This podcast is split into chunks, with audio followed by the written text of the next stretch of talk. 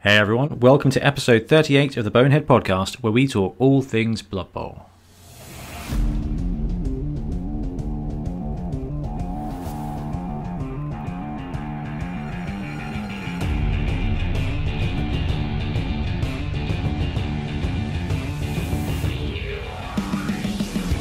Welcome back, everybody. I'm Ben, and once again, I'm joined by Blood Tithe Ben. Hello.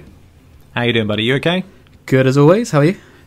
Yeah, not bad, not bad. We'll talk about what's going on in the world in a minute, but uh, first of all, thanks very much for coming on the show again, Ben. So, uh, what are we talking about apart from that on episode 38? Uh, yeah, today we're going to be talking about the Bonehead Bowl, having a little preview of that. Uh, seven special rules and the usual games, hobby, and star players.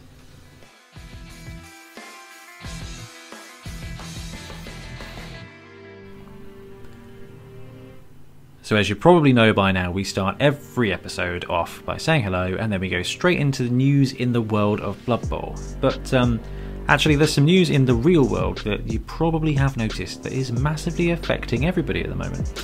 Yeah, Which it's is- chaotic, isn't it? Yeah, it's it's incredible. Like it's incredible. So obviously we're talking about the coronavirus. Now, you people listening probably listen to other podcasts, which means you probably engage with social media, and that means you engage with the news as well. So everything that's going on, you will have seen. You'll see the progression. You'll see what's happened in China and in Italy, and the uh, the extent America's going to isolate, and the extent to which England is bumbling into isolation. Getting Um, very much so. So we just wanted to say that stay safe as much as you can. Like it just it's not worth risking. So obviously Ben and I were planning on going to um, the the Bournemouth Bowl next weekend. Yeah, I've spoken about it a lot on the podcast. And yeah, and you'll see so many of these NAF events and these Blood Bowl events being pulled. I mean, all the all the stuff at Games Workshop HQ has been pulled, and you know, people are going to lose money. There are people now who are being sent home from work. There are. It's this is a real thing, like, and this has all kind of happened since the last time we recorded the podcast. Ben, Yeah, I know. It's, it's just funny how we have so much planned. You know, you don't. This kind of thing would never occur. It's so unprecedented. Like it was the last thing anyone it- expected, and and so immediate. I mean, we, Yeah. you know, you saw you saw things coming up on the news, and then obviously you kind of make you know British humour, Yeah. like sardonic jokes about it.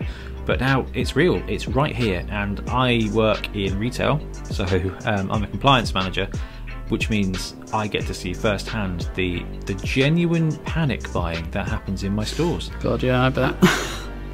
I, I cannot believe it. Like I remember the first week it hit was like a Wednesday or a Thursday, and it was like, oh, this is great. Sales are huge. Like, um, this is really a thing. And then it got to the end of the weekend, and I genuinely remember like finishing uh, or locking up the store on the Sunday night, and and just thinking, what if we run out of food? Like genuinely, like in, in the Ferrum store, I was looking at our stock, our, our stock supplies and everything, and I was like, we have no pasta, there is no flour, there is no this. Like we sold out of this, and now it hasn't it hasn't stopped, man.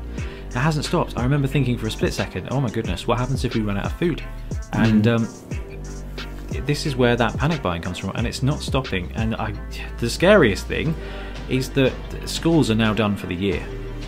Yeah, it's mental, isn't it? Like all the exams been cancelled, and Yeah. But but that that means that this is carrying on. This is this is a planned event now until July, it's nuts. and then we we don't know how much longer it's going to go on after after that. I mean, I, I've got people. Um, you know, on, on our staff who have been isolated for, for several months because they've got health conditions that could make them very vulnerable. So it's been a case of you've been advised not to come to work for 12 weeks because of your safety, because this can kill you. That's just crazy. Uh, I, I I think I've said it a couple of times. Like it's it just doesn't feel real. Like it doesn't. It just feels really bizarre. that This happens so fast that it just doesn't So- seem reality. the world has changed. The world Yes. has genuinely changed. Um, however, there's two caveats to this. So, first of all, we have our next tournament that, that we're running, the Bonehead podcast is running, which is the 30th of May. Okay, so that's over two months away. We're going to talk about it, we're still going to plan it, and hope, we're just going to hope that the world has calmed down enough that we can actually run our tournament. Yeah. It's still two months away. The Bournemouth one is nine days away, and that's just not going to happen because I'm not convinced we're going to be allowed out of our doors. Yeah, I, I think we said like even if it's like even if it still goes on, we're just not going to be there. Yeah, Rob, uh, he messaged me. He's uh, uh, one of the chaps from the Isle of Wight. He said him and his crew are not. They're just not going to be able to, to travel. And then, of course, there's six six of us that are going to come from Wobble, and it's a case of there you go. That's immediately nine players that just aren't feeling it. Yeah. because we just don't think it's going to be real. I mean, you see all these events cancelled. It's it's the right thing to do. And we cancelled our um, our club our club night, which is Yeah. only about twenty people on a good day, on a really good day, and it's it's it's fine. Like it's the safe thing to do. Just go home. Now, what that does mean is that you will have possibly more time at home and more time to hobby and more time to think about painting things, which I think is probably the default. So I just want to talk about some of the some of the content we've got out there that you can use to entertain yourself while on lockdown. So this is not a hard sell or anything like that. It's just there's stuff you can watch, have a, join in, have a chat with us, and, and just do some stuff. So obviously we've got the podcast. So there's there are now 38 episodes of the podcast. So if you get bored and need something to listen to while painting, there's that's a lot of hours. That's a lot of hours of Blood Bowl. Yep. Now, more to that, we have a new show coming soon on the podcast feed that we're going to trial for a little while called Roster Rumble. Now, we're going to talk about that at the end of the show today, so to give you more of an idea. But from now, there will be stuff to do for that show to start thinking about that show and a way to win prizes and special dice and things. So bear that in mind. At the end of the show, you're going to have information about that, and that should be good fun. And that's something we have planned anyway, but now it just seems actually really, really useful at the moment. Good time to do it. I think so. And talking about competitions and giveaways, either this weekend or some point in the week, depending on how just how busy my life ends up, uh, we'll be announcing uh, some some more competitions in the next few weeks, and they are the classic bonehead. Hey. What about rules for this? So you will have some uh, some thinking to do, and hopefully some creative outlet other than painting. Um, and if you are missing out on actually playing Blood Bowl, we've got a bunch of a bunch of content for you as well. So check out our YouTube channel, uh, youtube.com forward slash The Bonehead Podcast. We have got two series of sevens, so a pre-season and a full season of Blood Bowl sevens. And as of this coming Sunday, um, every week there will be a new episode for season two, which is all about stunty teams. But yeah, if you want to watch a load of Blood Bowl and a load of a load of really bad play uh, with sevens, then you can check out our YouTube because it's it's good. I loved it. I love doing that series.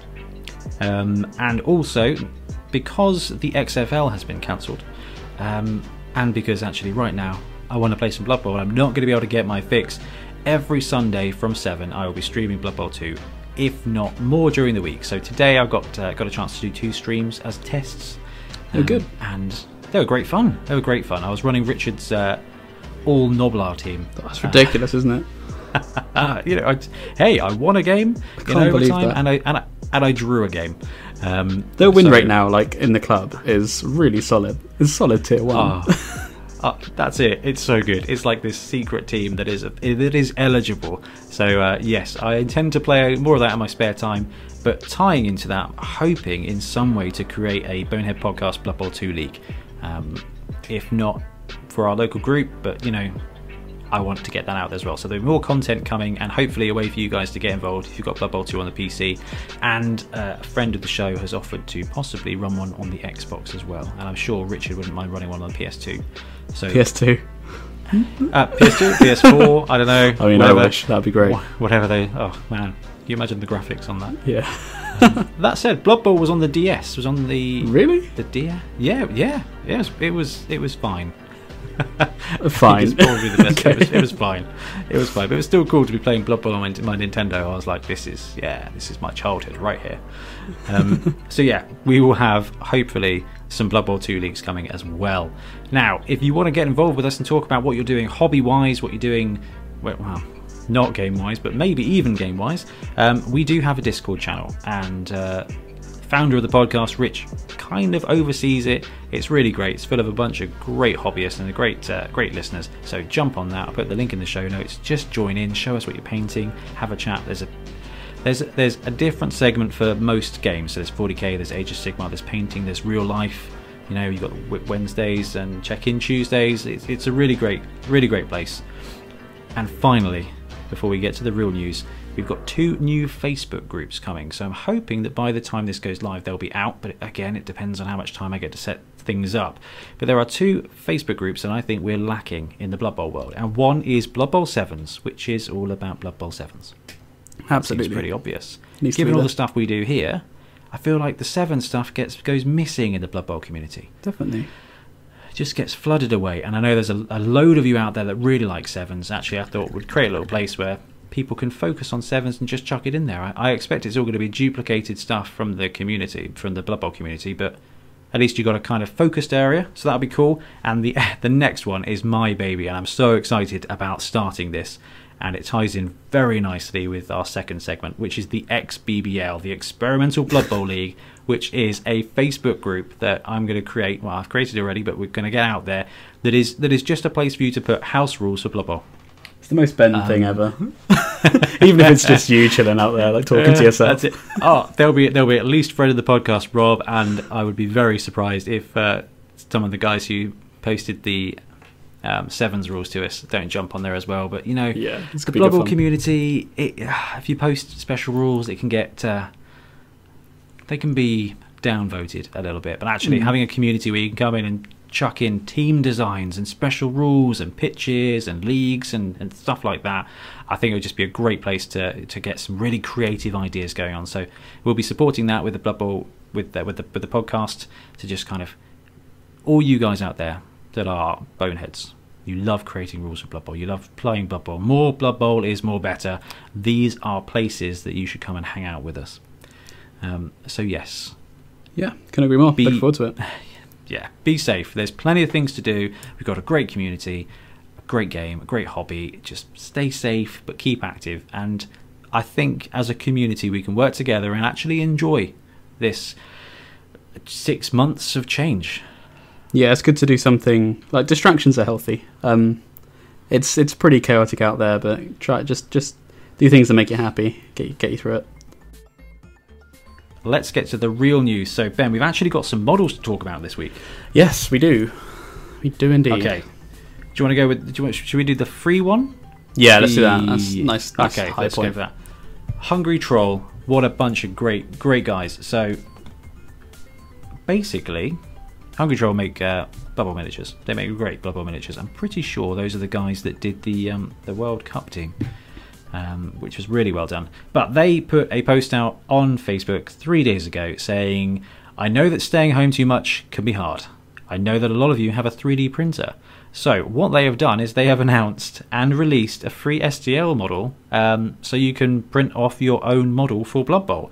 And do you recognise him, Ben? I do indeed. He's called Reporter, and uh, yeah, I mean, I, he looks like Jim to me.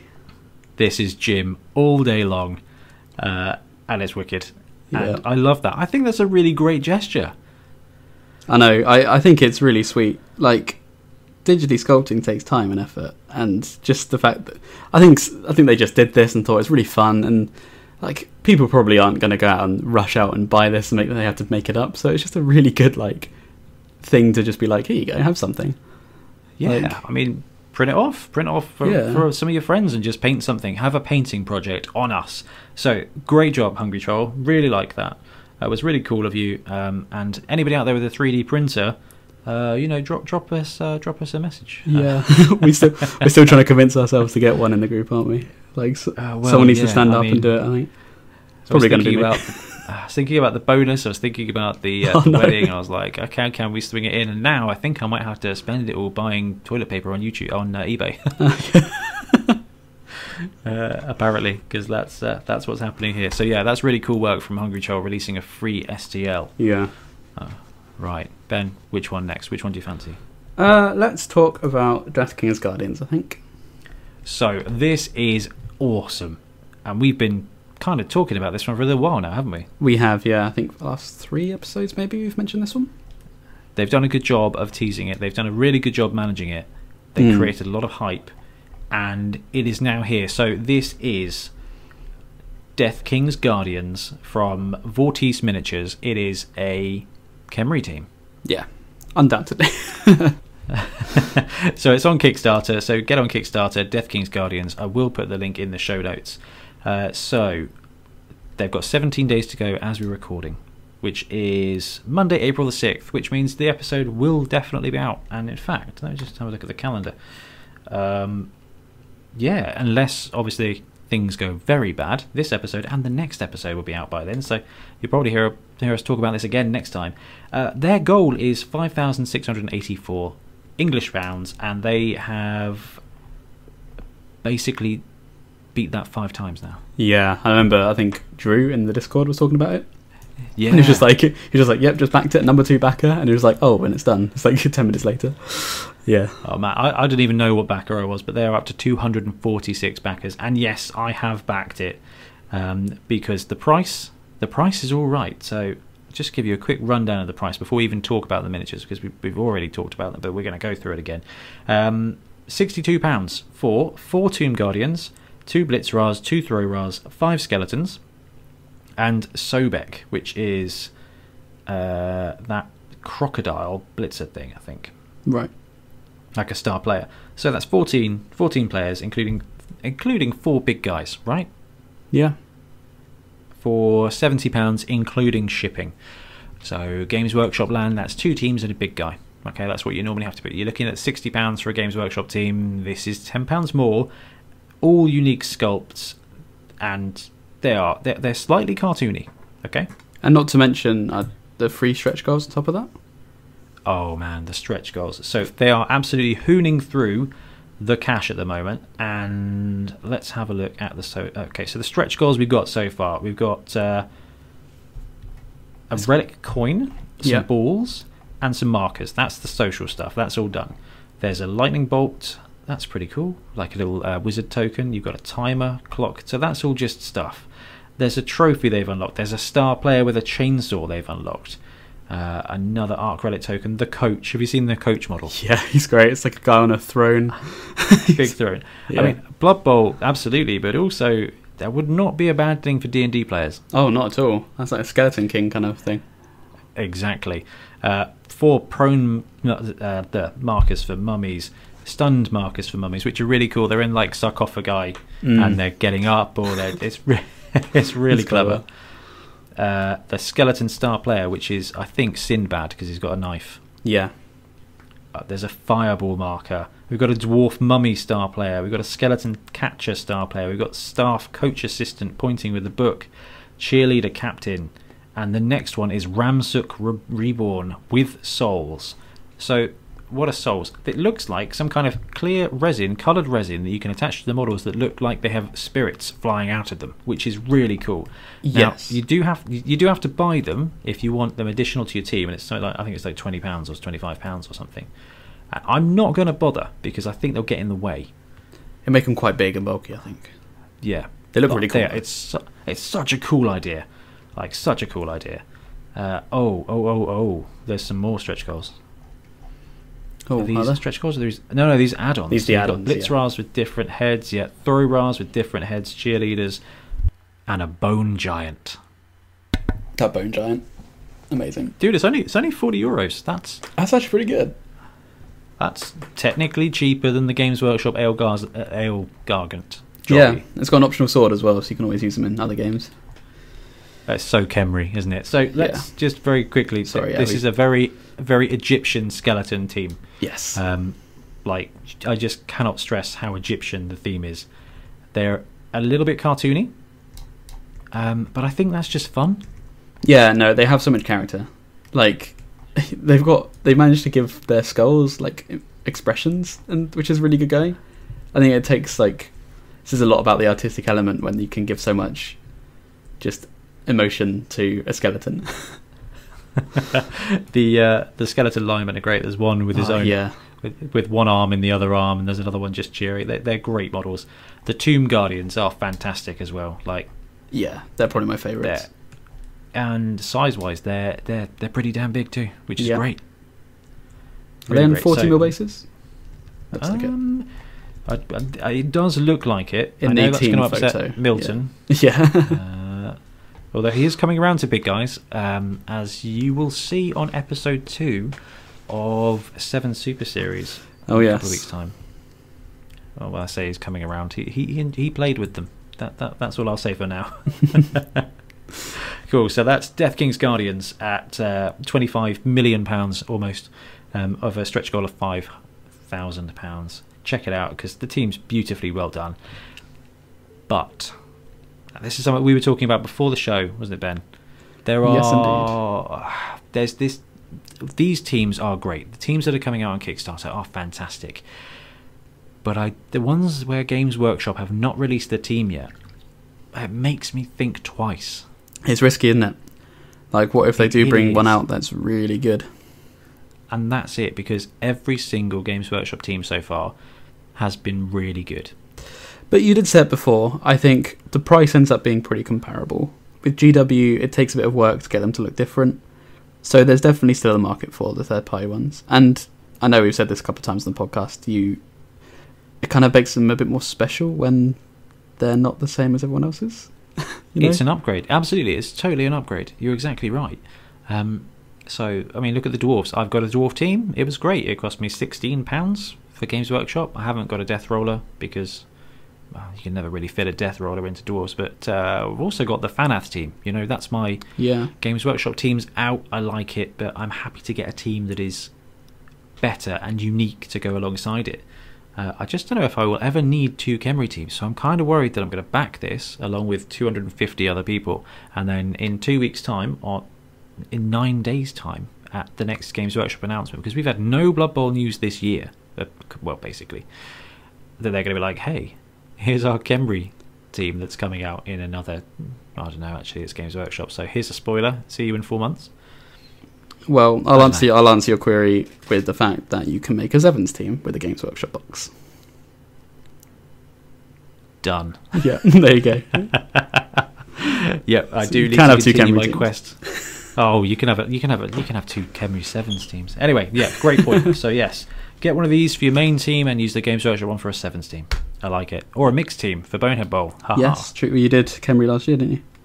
Uh, yeah, I did actually. Thinking about it. Oh, okay. So you do need multiple Khemri teams. I like it. Ben, Ben abled on air. Live enabling.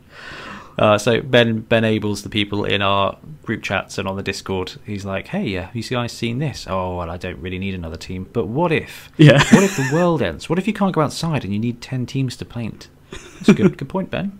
And lo and behold, it's worked. Surprising not a Um, salesman, to be fair. Give it time, man. You're Yeah, young. it's true. There's still time.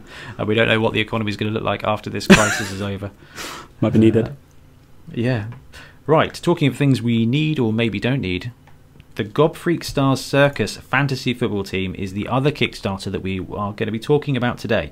It is currently tracking at £825 against a target of basically 1200 so it's a bit short, but it's still got 13 days to go. So this one is Thursday, April 2nd. So if you're listening to this, there is less than two weeks for it to go live. And, and, and Ben, do you want to just describe this, this these guys? Yeah, so if you like goblins and if you like the circus, you'll like this team. They are goblins dressed as clowns. It's like um, it's like a Jack in the Box. There's some of them really creepy with the long hands. They're, they're really creepy actually. They freak me out. They're they're they're really creepy. Yeah. um, and yeah, you've got like s- there's a guy like jug. Who's got, I think he's like the bombardier. He's got like juggling bombs. Um, and the trolls are really Oh, freaky. clever. Uh, so where are the trolls? The the tall guy? Yeah, there's one which is really tall, like he's wearing stilts. I think it's a goblin on stilts. Oh, looks like a, a goblin version of a Slender Man. Yeah, yeah, he's a bit. He does freak me out. That is creepy. Yeah, and the other one is like a jester, but huge.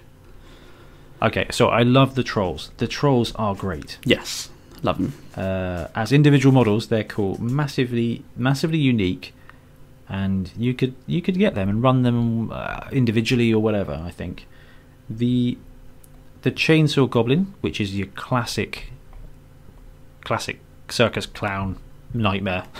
Yeah, um, looks looks really cool as well, and they've got a great variety of other goblin poses. yeah, yeah. I don't think it was the bombardier actually, that juggling one, because they've got one with a massive bomb. So that's probably the bombardier. Oh, really? I, where's the massive bomb guy? He's with the the Oh, stars. oh, yeah, yeah, the yeah. foot, the football bomb. Yeah. So Yeah. The juggling guy is just a juggling guy. It's just a juggling guy. Yeah, why not? All right. Th- this this falls into the classic. You want a fun team to take to the tournament and be the clown goblin guy. Yeah, yeah, So People will definitely remember this one. Yeah, price wise, we've got the standard team is fifty-three pounds, which is very good. And that comes with 10 goblins, one juggler, one pogoer, one sawful, which I'm assuming is a chainsaw, one blaster clown. Probably the bomb. Uh, yeah. And the two brothers man of steel, so the two trolls. That's so good. Uh, where's this where's this one coming from? Is it Spain or something? Uh, that is a good point. It ships anywhere though. Um, Yeah. So it's probably an extra five, ten pounds for shipping. Probably ten pounds for shipping. So yeah, again, we're hitting that sixty pound mark. And it is a very unique team. How many players is that? 10, 11, 12, 13, 14, 15, 16. 16 players, in two, including two big guys and all your positionals and all the stretch goals. and all the stretch goals. Yeah. Let's have a look at the stretch goals. What have we got? So it's silhouetted at the moment, but you get um, team markers at the first tier. The second tier is three reroll markers. Third Yeah. tier is a couple of balls. Fourth tier is a tricycle Oh, star man. player. Who could, Oh, fungus they're gonna have balloon. to hit- Do you think? well, yeah, maybe they're gonna. Or Madcap Migs, possibly. Oh, okay, yeah, No, no, no. Madcap Migs is the next one. yeah. The rocking, the rocking chair stuff. So they're, they're really cool. Their stretch goals are really cool, but I I don't think they're realistic. Um, it's eight twenty five now. It's okay. It's got two weeks to go basically. So I think Yeah. they'll probably hit their goal. Uh, and I, I guess the thing to mention about this is they come in resin, and there is a second option which comes in printed resin, like resin printer three D. Oh, okay. So I imagine you can get the the raw, 3D printed version, or you can get the casted resin version. Yeah, I I think I'd rather have the cast one, uh, especially as it's twenty pounds cheaper. So yeah, Yeah. maybe maybe I'm misreading that. Maybe I'm missing something there. But regardless, sixty pounds for a super unique and pretty creepy goblin clown team. I think that's great fun. I'm actually tempted to back this. You know. Can you buy the trolls individually? That's the question. Uh, ooh, I'm not sure. You can pledge one pound and you gain access to our add-ons, which would imply you can get the trolls. Are the trolls an add-on? Man on stilts, twelve Yeah. euros. Yeah, so you can get them separately. Oh, that is very tempting, because yeah, because they are very cool models. Yeah, I'll have a sleep on that one. I think.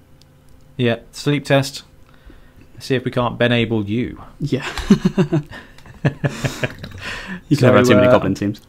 You cannot have too many goblin teams because there's always underworld teams to do. There's Exactly. always secret teams. There's so many secret teams to build.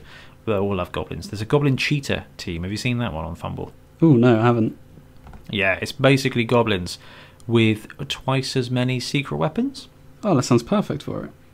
Yeah, I'm not sure what the downside is. Maybe they don't get trolls. I'm not sure, but it's oh, just oh, okay, yeah. that'd be interesting. I've not seen that one run at Mana Bowl yet, but I, I can. I think it's probably quite a tempting roster.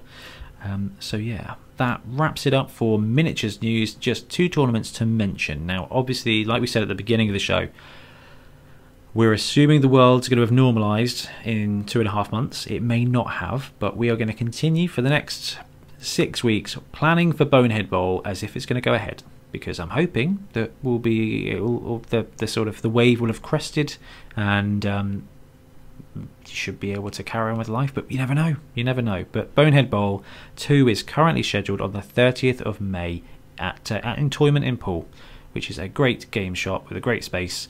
Um, they're staying open, I think, to sell things, and they do have mail order. So if you want to That's support a local business, they do a great job. Entoyment is your one. Uh, the UK Games Expo, however, in at the end of May, I don't know if that's going ahead anymore. Surely that's been cancelled, right?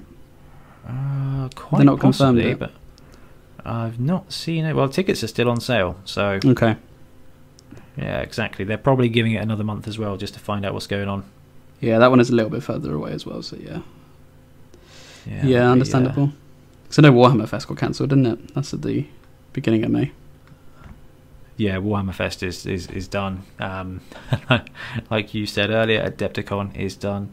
Yeah. Everything is uh, everything is done. And you know what? If we have to miss a couple of ga- a couple of a couple of games, a couple of days of gaming, that is a very small price to pay for putting your loved ones and yourself at risk. I think. Ah, I couldn't agree more. Couldn't agree. Too. Don't go out, guys. Yeah. Stay Yeah, inside stay and paint in. Blood Bowl teams. paint things and uh, enjoy Blood Bowl, Blood Bowl content. Loads of it. paint things. Show us. Tell us what you're doing. Yes. Um, talking of things that we're painting and doing, let's move on to hobby.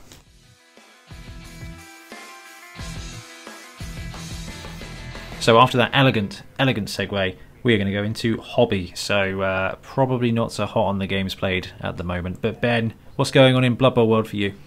Um, well, I did play a game since we played. I gave the Skaven roster a go in our training Oh, prep, You did. and so did you, yes, didn't you, you? did. Yeah, man, it's been such a long two and a half weeks. Yeah, yeah. It's been a while, but we managed to, we managed to get a game in in our little training montage. Had Live to Win on in the Oh. background and Eye of the Tiger. And, Love it. You can't beat Paul Stanley. So, um, what what's the team name? Have you have you have you decided on a name for them yet? uh, yeah, it was the Bitter Sea Buccaneers, going off the usual pick a Warhammer location and stick a, a noun or something, a plural noun. Yeah. Okay, that is better. That is better than the Drowned Rats, which was my suggestion. Yeah, that was good though. After they had their like little yellow Macintoshes on, you know. it was so good. That yellow was insane, man. Yeah. Uh, anyway, the game. Uh, Talk, talk, talk. Yeah. So I Talk us. played New Ian, Ian number seven, and um, Ian of uh, Josh and Ian. Josh and Ian. Yep. And he ran his. Goodness, what did he run? He had his Chaos team. Of course he did. Yeah, he had his Chaos team, which he was going to bring to the uh, Bournemouth Bowl. And Oh, yeah, this was a Bo- yeah, this was Bournemouth Bowl practice. yep, it was interesting, and I really like Skaven. Skaven are great, aren't they? Yeah, I think it was a tie, one all, or was it two one? You know what? It's been so long. Everything's been a blur. I think I think I think it was a one-all draw. I think so it was, This yeah. was based on the fact that the Bournemouth Bowl was planning on being four rounds at an hour and a half per round. So we were like, right, let's get some practice games in, um, see if we can meet the one and a half hours, and just try out our teams, try out our rosters. yeah, So yeah, you had your Skaven team, Ian had his Chaos team, uh, Sam brought his Undead, I brought the Wood Elves, and Rich uh, was like, I can't make it to the tournament. Foreshadowing, and uh, but he was like, "I'll bring a team and, and you know play some test games," which was awesome. Really cool so him, yeah. awesomely helpful of him. Um, so yeah, you and Ian, I think, kind of first games in 11s. At, they were great teams, but I got a chance to watch some of your game, and it was a very the first half was awesome. it was so good. Like- yeah, like I didn't expect the Skaven to have such a strong defense. Um, that's they're great for that. They are Yeah. really good on the defense. because Like- obviously Chaos, so they're not the fastest team in the game. They're probably below average in speed, and oh, they're about average, aren't they? Really? Um, but yeah, they're not. They're not Who, Chaos, yeah, Chaos are. I think you're right. I think they're a little bit below average because they've got their four big guys. Yeah. Uh, so the four Chaos are five move, and so is the Minotaur. So yeah, they're a little bit on the slow side. Yeah, but it started off brutal because I managed to surf his uh, Minotaur off the pitch and injure him. Uh, he was out for the game. I saw Yeah. that. It was oh, it was a that was like a, he struck first. His Minotaur came in and pounced on your Rat Ogre. Yeah, knocked him to the ground, but didn't didn't even stun him. And then your your guy just got up and blitzed him back. yeah. took him out. Eventually, he got Yeah. pushed off with frenzy. He got pushed off the um the side of the pitch. huge moment, huge moment for that game. It was- yeah, It was, that- it was Yeah, great for Ian because at that point he was playing with ten men and without 150k of his team. yeah, yeah. It Um, freed up so many blitzes though. Didn't have to so- worry about wild animal anymore. Dude, it was so stressful watching your game with him. Yeah, So I came over. You're there dodging away with linemen, like line rats. All the time. And I'm like, oh my god, Ben, they fall over, they're gonna crack, they're gonna die. And then Ian's like, right, well, Ben's taking risky moves. You know what I'm gonna do? I'm gonna I'm gonna play a passing game with my chaos. And Oh. I'm like, oh my god, oh what is this? But you know what?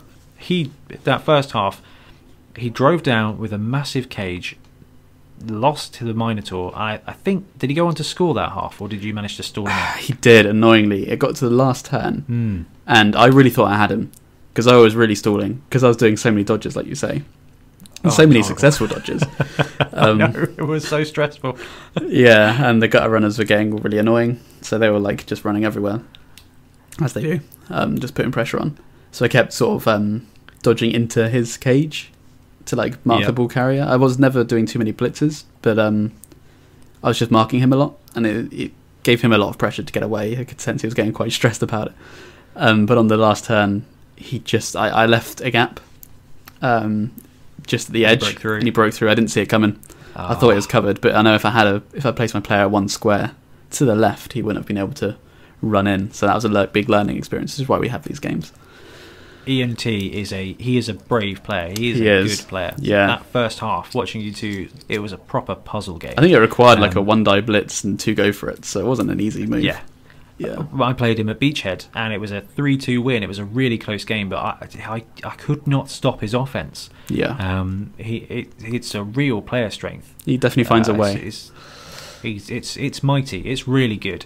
Um, so uh, the second half, you, you got a touchdown then. Uh, yeah, really quick. Ah, did you go for the did you go for the, the two three turn gutter runner edge run? yeah, yeah, two turn. Yeah, yeah, you can't you can't you can't stop it. it was just Uh, awful. I uh, like he had proper. So I obviously sent the gutter on the sidelines, and uh, I think I got a I had kickoff return on the thrower, which really paid off. It moved him under the ball. He got it.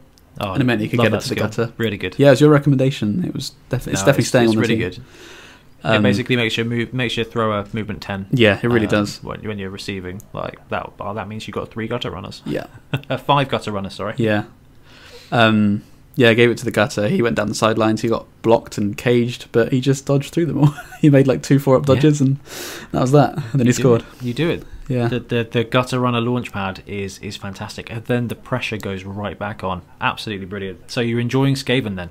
yeah, yeah. I love them. I just I've really connected with the team. Um, I like elves. I think I play them a bit too much like elves because they're not. Um, I think the edge. I get a bit cocky with the edge three, and that's going to turn around and hurt me in the tournament if the tournament gets postponed. Uh, see, Yeah. see, my my experience with Skaven is that if I dodge with if I dodge with a guy on a three plus, uh, he he dies. Yeah. that's it. That's it. I've got a great league team for Skaven, but I cannot keep linemen. They just die. They just fall over and die. So when I was over there and you were like, hmm, okay, this guy's moving, so I'll dodge him out, and I'm like, oh my god, and it just paid off. It was great. It was a really good game to see. Yeah. Um, and the the models are lovely. Ben, you, Yes. you're doing a great job of the painting, and the models themselves are great. Yeah, they're mostly done. They're probably not going to get finished for a little while because the tournament's been cancelled. But yeah, Yeah. um, but I, I, will, I will come back to the team. Um, they're not a big priority for league play, um, but I can't wait to bring them to another tournament.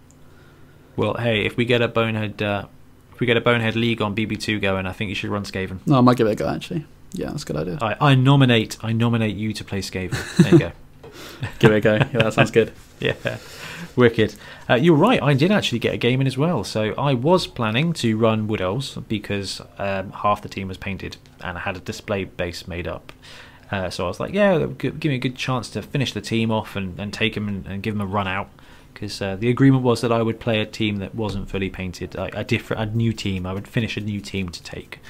Um, and um, I played against Richard's Chaos Dwarves. Yeah, yeah, he's he- he's good with Dwarves, isn't he? Oh, the first half was horrific. Uh, I ended up with three players on the pitch. Every roll was ah, armor gone, ah, armor gone. I don't think I was playing that badly. He was going and and creating great lanes for, for punches. He was doing a superb job of decimating the team. Um, and I think it got to turn seven, turn eight, and I think he got defensive touchdown. Oh, wow. I don't know, but um, That's Chaos Dwarf. That's yeah, quite some- impressive. some- some- yeah, it was the he, he pardoned the pressure. No, no, no, that's not true. Actually, no, that that was it. Started the first, all lined up, deployed, and um, it got a blitz, and he ran in, and it took it took some work, but I still pulled off the turn, the two turn touchdown with some catches. Like that was fine. Then he ground down, equalised at the half, um, and then I almost pulled off another touchdown. It it ended up being either a, a two-all draw or a one-all draw. Um, but yeah, I went into the second half with like five players or something, and um, Sam came over and he was like, "Oh my god, I thought you were out." I was like, "No, I just carried on playing to the outs, played it, did a proper magic." The gathering player move. I was like, no, we'll line this up. We'll do what we can. We'll just keep shooting. And I, I nearly won and I was just it was great. But that is just the horribleness of Wood Elves. It was a really good game, and um, Rich and I were done in about an hour and a quarter. Yeah, you were quick. Like Rich got two easy games in. Well, two games He in did, easily. I can't say they were easy games, but Uh, yeah, no, he, he he did win two 0 against um, Sam's Undead. Yes. But I think it was uh, I think it was kind of Sam's kind of like uh, try some stuff with undead and see how they go. And this is the great thing: if you do manage to play a speed game in an hour and a half, you get two in on a league night. You, it opens up big possibilities. Yeah. Um, I still prefer sevens for multiple games of an evening. And I'm not just saying that, but uh, with 11s, if you take a hooning or things go bad, you do have at least 50% extra game time that's just unpleasant. Uh, with with sevens, your game goes wrong. You're done in an extra. You're done in half an hour, and that's it. Yeah. Your game goes wrong in in 11s. It's going to be an hour, um, even if you play quickly. So uh, yeah, I mean, it was still really good, really good games, and probably the last tabletop games we'll play for a little while. Yeah, yeah, that is very true. Um, but I'm looking forward to this BB2 thing. Um, be nice to just, you know, you don't want to learn, you don't want to forget, sorry, how to uh, how to play Blood Bowl. So Definitely not. So yeah, um, I got a couple of games in with an all Noblar list, yeah, which was awesome fun. Like, Saxby it's- Yeah, Saxby Snotlings. His his list. Now he actually runs all sixteen. I took fourteen with a view of actually I might be able to induce a star player, just add a bit of spice to the list. Uh, didn't get a chance. Went with the wizard. Uh, oh man, it was great fun. Was it in a league or was it just a one-off? Uh, no, I was just playing a couple of games against the AI just to kind of warm up with the list and also just to test out the streaming because what I didn't want to do was end up having to stop the game, which you, which you can't do with an online opponent. I was Yeah, not willing to put myself in that situation. I was like, I'll just run a couple of AI games. If it drops out, if it if it doesn't work, then I haven't upset anybody. Just you know, but um, did it? Got the stream going. It was really good fun. It was cool. Uh, had a bunch of people in the comments, sort of like, "What are you playing? Why are you doing this?" and then they realise they realise that it's the it's the hidden hidden gem, the Blood Bowl. It's not the secret tier one plus. Yeah, Um, oh, dude, it was great fun. I, I can I can absolutely recommend it. Uh, I, I don't know if, if we do a league whether I, I might actually play that team. Um, I know I'll end up. Bo- I, don't- I say it might. I'll end up bottom. No. bottom. I, quite the opposite. I, I, I won. I won one and drew one. Uh, It was against the AI, and the AI makes some horrifically bad decisions, which was great for me. Um, but you know, I made some horrifically bad decisions as well. So uh, that's my attempt at claiming that that draw was a legit draw. Definitely. Yeah. Uh, so painting wise, Ben, I hear you've got some extra time on your hands now. Yeah, um, yeah. I've, so I've I, I've worked quite a lot on those rats. Um, they're mostly done. Uh, there's just a few extra details I need to do. A lot of the metal and the trim. Um, sweet pink yellow. yeah, yeah. Um, well, they're not so much pink anymore. Gone all over that. No. But yeah, they um, they're really fun models. Really nice models to paint. Um, I've taken a little bit of a break from Blood Bowl to do some 40k painting. Just it's it's nice to, you know, what's the word? Cleanse the Oh, palette. You, you, you, yeah, you've got to do a variety of projects. Yeah. Like it's just it's so important. But yeah, I will be making a start soon on the mixed teams for the next tournament, which we will be talking about in a bit. So I haven't Yes, we will. start. I've, I've painted a test model, um, which I painted a little while back for Tzeentch. It's a classic Tzeentch scheme, so it's like uh, pink and blue. I painted him a little while back though. Um, but yeah, he's uh, he's pretty cool. So the top team will be in that scheme. But I'm looking forward to starting those because Tzaangors are really nice models. They are. They're really cool. Uh, I've just been having a sneaky peek at the list. That looks like a fun team. I'm looking forward to talking about that. Yeah. What about you? Um, painting? Uh, well, I was painting my wood elves. Um, so, but now obviously the, the the deadline has disappeared for that, so they will probably remain unfinished. But I did randomly start paying uh, painting my Fanath frog team. And um, just just for fun, I, have discovered moot green, which is this bright green color. That's So great. uh, yeah, it's it's it's really good. Uh, so it gets that bright tree frog kind of style, which I wasn't intending on going with, but when they were kind of khaki green, it it didn't feel right. It didn't feel right. So um, I think Craig, a friend of the podcast, Craig, he's got a Slan team and he's got some lizards, and he was like, yeah, just go bright green, like just make them look like frogs because they're frogs. And the Fanath team are great, but and I was I was genuinely thinking I'm going to take Stan to to Bournemouth Bowl, but Fanath themselves run out of catches. Oh no, really? and I I only- only have three catches, um, because I I yeah. So I was like I need four for the list, Are there, is it required to have four? Could you make a list with only three? Um, Or would you be really yeah, doing yourself know. a disservice to do that? Well, at hundred at eleven fifty, which is where the team was for Bournemouth Bowl, Yeah. it was kind of it, it. It's like taking three gutter runners that you can have like. It, You can take just- four. You should take four. So you, re- yeah, it's like either four or an extra lineman, and it's like ah no. yeah. the catches are great. They're, I mean, they're not super, they're not like super, but leaping around on a two plus is pretty great. Yeah, they're Um, edge four in moving Slan, aren't they? Seven. Yeah.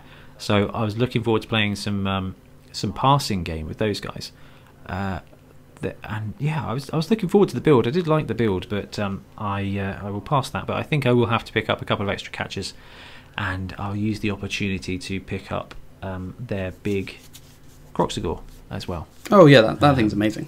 He's quite popular, isn't he? Yeah, so I need to pick up pick up that guy, which is actually going to be well for the next series of seven Super Series. Although, I mean, I've got the I've got the crocodile one from um, Windsor Chog, Yep. but I've kind of I've painted it moot green now, so it kind of belongs with my Slan team. Uh, so I need another Crocsy Crocs to go with the Lizard team, ready for Series Three of Seven Super Series. Um, that said, now I've said that, I've got two episodes all edited, all edited, ready to go. Two more nearly finished, so that's four weeks. Man, if we can't record our games within the next month, Ben, we're gonna have to stall out the season. We'll make we'll, we'll make it work somehow. We'll just have to break quarantine. Yeah. That'll be quite. Let's quite probably not do that. entertaining One. Yeah. we'll see how it No, works. just, just one of us in a hazmat. Um, but yeah, so yeah, I've been painting that, and um, I've brought all of my, all of the sevens teams for the next series out of storage, just so I can start painting them over the next few weeks, where we have to miss game night and stuff like that. Um, I'm going to make it as productive as possible. Yeah. No, that's good. Good. Good. Good. And no more, no more releases. So no purchases going on at the moment. Um, just some some Kickstarter wantings. And in nine days' time, though, Games Workshop have said they're going to be releasing news. So it's quite possible that we'll get our next hint at a Blood Bowl team. Oh, we said that for the last three releases, but I say it every Sunday. I, Yeah. just, I just keep saying it. But um, no, well, you know what? The twenty eighth, we might have some. Uh, we might have some Blood Bowl news for you next Saturday. That would be. Who nice. knows? Who knows? Right. That is it for me for hobby, Ben. How about you? Uh, yeah, I think that's it for me. Um, yeah, it's just it's going to be a, a good time to do hobby. Um, I'm quite looking forward to it. it is going to be a very good time to do hobby. Let us know on Facebook, Twitter, tag us on Instagram. Let us know what you're painting, what you're working on. Join our Discord, jump in there, and um, show us. Just uh, yeah, we'd love to see what uh, what you're working on because it should inspire us to carry on doing what we need to do. oh, absolutely. There's nothing more motivating than seeing a great paint job. Except when Ian does it, Oh yeah, then you just want to. Burn your brushes. Yeah. Oh, Ian Warhanam Hannam, you're a disgrace. right. Okay, let's uh, let's talk let's talk Bonehead Bowl now.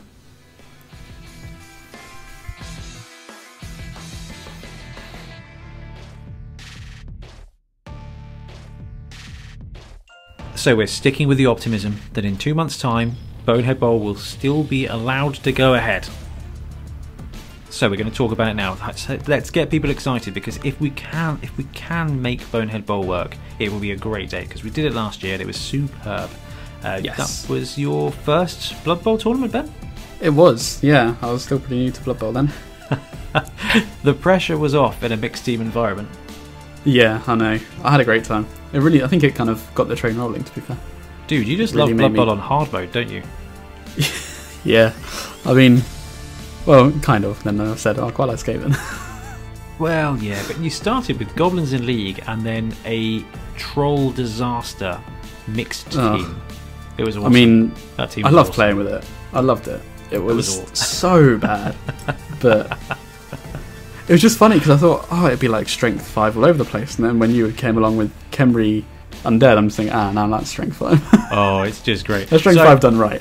It's just strength five everywhere. So Bonehead Bowl um, was our first Blood Bowl tournament, and it is our annual mixed team tournament. So uh, it's not mandatory. You can still run a normal team, but we encourage mixed team. We allow mixed teams, and actually, there's a little bit of a benefit to taking mixed teams this year. Last year they were penalised, but this year you're kind of encouraged. So um, we'll talk through the rules pack now, so that you guys can start brewing up teams ready for the tournament. And if it doesn't happen, it doesn't happen, but it should. I'm hoping that it will. It's better to be prepared and it cancelled than the other way around. I think so, and it's just it's fun to brew lists. It's fun to It build is. teams. It's part of the hobby. and it's a solid rule set. We know this because we ran it last year, and it was great fun.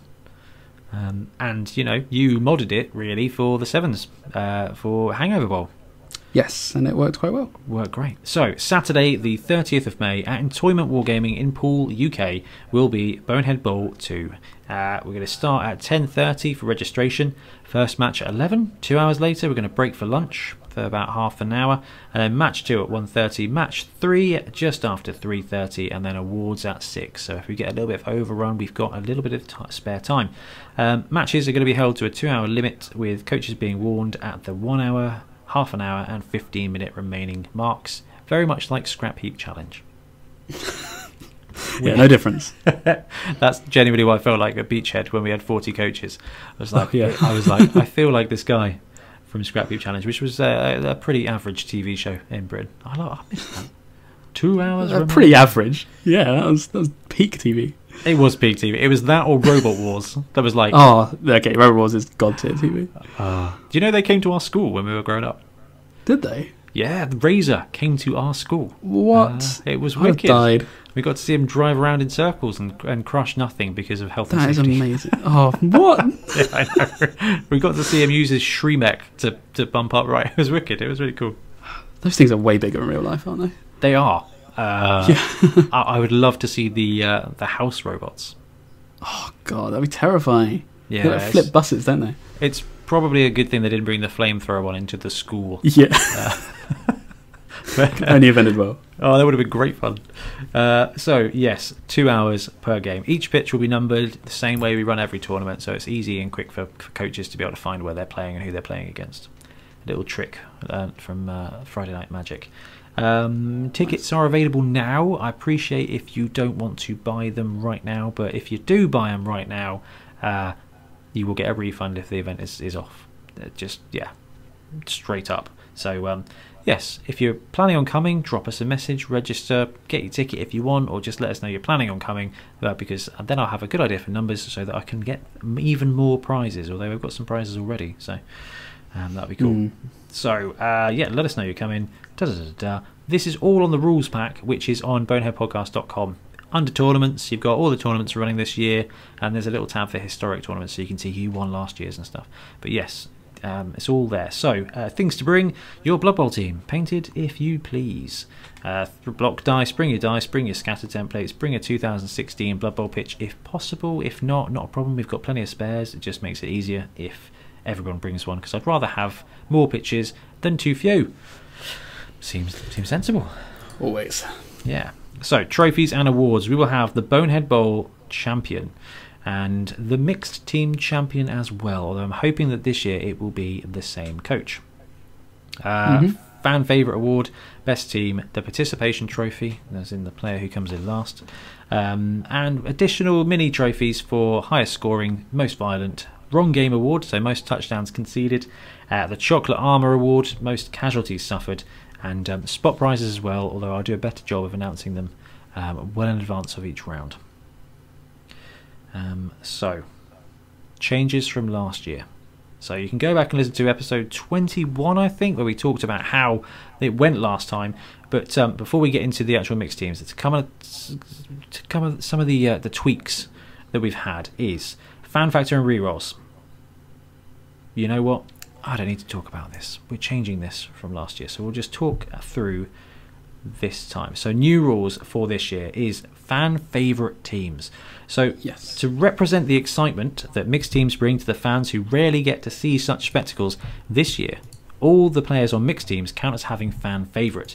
Uh, in essence, this means that each mixed team will have fame plus one bonus to whatever the fan factor result is. Now, obviously, fan favorite doesn't stack, so you're not going to end up with a plus 11 fan, you know, fame or anything like that. But Mhm.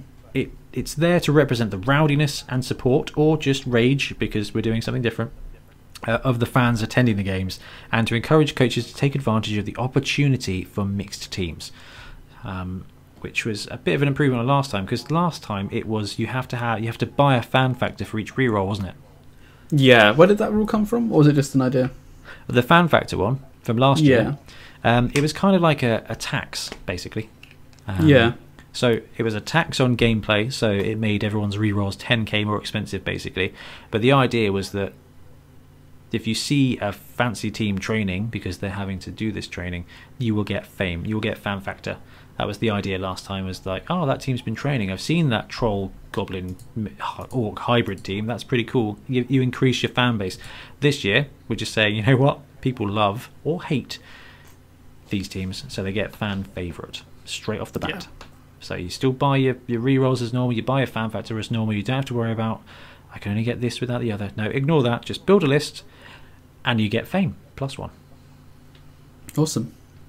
So it is a NAF sanctioned tournament, uh, Yes, which is although- great on one hand, and it is Mhm. part of the SWTC, the Southwest Tournament Championship. Um, but if you play against a mixed team, your your your, your game won't be registered for the NAF for the rankings. Uh, but that is also the same as it works against coaches that aren't in the NAF. So um, if you play against, you know, a Khemri undead hybrid team, it's the same as if you're playing against someone who doesn't want to register with the NAF. You just don't get that game logged. Um, it's a shame, and I really, really, really wish the NAF would just have dummy teams for you to put in there so coaches don't lose their stats. Um, but uh, it's not something they want to do, so you know, can't be helped. Yeah. That's right. All right, the fun stuff. So roster creation. It's 1100, so 1.1 million gold pieces. All 26 teams are allowed, so that's your standard ones plus Slan, Bretonnian, and Khorne. And um, all star players in the NAF team list are allowed, uh, as well as all star players in the Spikes, Death Zones, everything Games Workshop is releasing up until now. Uh, teams got to have 11 roster players before a star, and they can only have up to two star players bearing in mind that the new uh, and Dribble Lisbon ones they, they they count as two star players. You don't get a, a, a two for one like you do with um, some of the older ones. Yeah, it's uh, definitely a new thing they're leaning towards, isn't it? Yeah, it's it's it's a bit of a shame, but it is easier to manage from a- especially from like a database point of view or something like that. Yeah, that's true. Yeah. So skills, you will get four skills. No more, no less. You don't have to take them all, but I massively advise free skills. If you're going to get a free skill, take a free skill.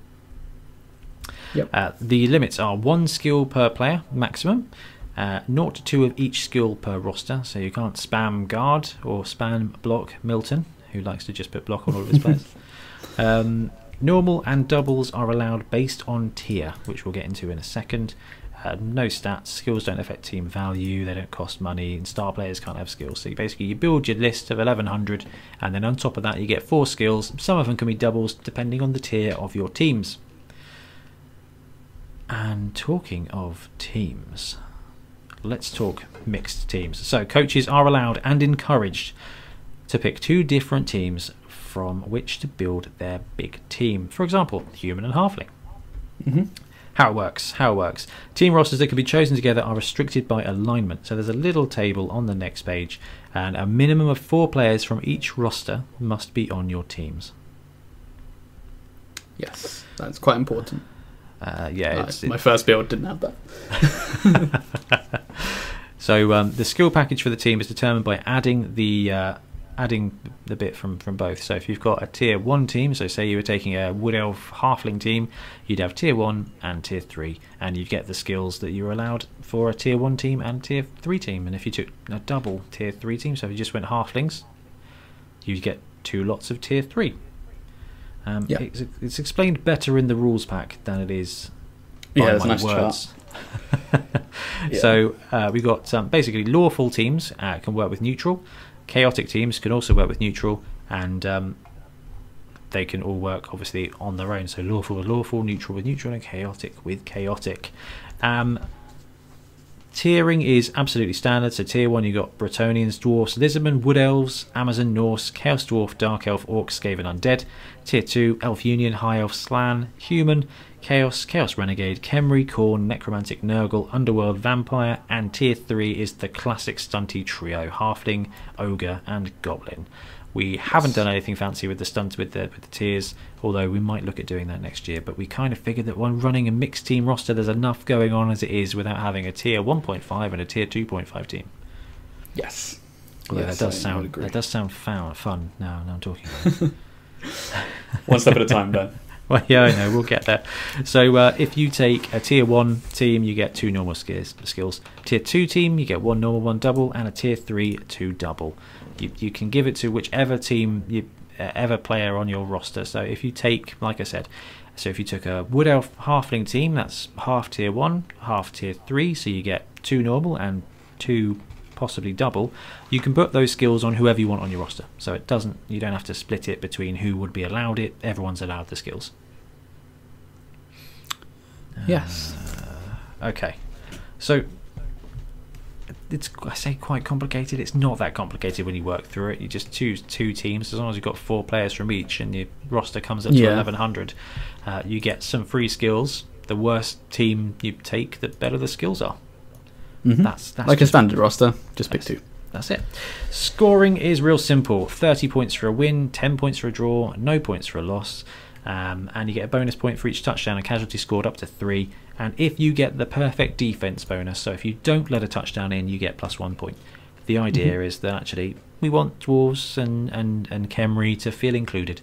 Um, and uh, if you can ruin your opponent's day by not letting them score any touchdowns, you get a bonus point because that is what uh, fun is about, right? Rewarding dwarves. I think some people have issues with that. Well, you know what? I've no, I have yet to see a dwarf team at a tournament.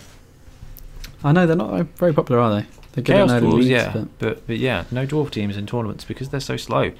The the best Yeah. you're going for is the two one or the the one nil.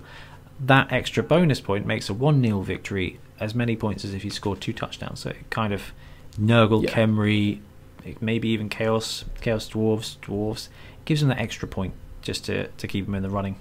So uh, yeah, that's cool. So that is that's the rules pack. That's everything. We're not changing the kickoff table. We're not changing weather or anything like that. It's all the same as last year, except you don't have to muck about with fan factor. You just build your roster, and then if you go on with the mixed team, you get plus one fame forever. Um, Yeah. You still roll as normal. It's just plus one, so you can get plus three fame if you really go heavy on fan factor, which could be not fun. I don't know. So, uh, da, da, da, we've done that, we've done that, we've talked through the rules, and let's talk through a couple of example rosters. So, Ben, you've already mentioned my Undead Khemri one from last year. yeah, let's get cracking with that. So, I bought three boxes of Undead and some Thousand Sons Space Marines helmets and made four of my mummies Tomb Guardians. Um, and therefore built this list for last year, uh, and it just meant that it was the same list except the fan factor I've just repurposed and put into one assistant coach and one cheerleader instead of the fan factor. Yeah. So here is my list for what might be fun to take.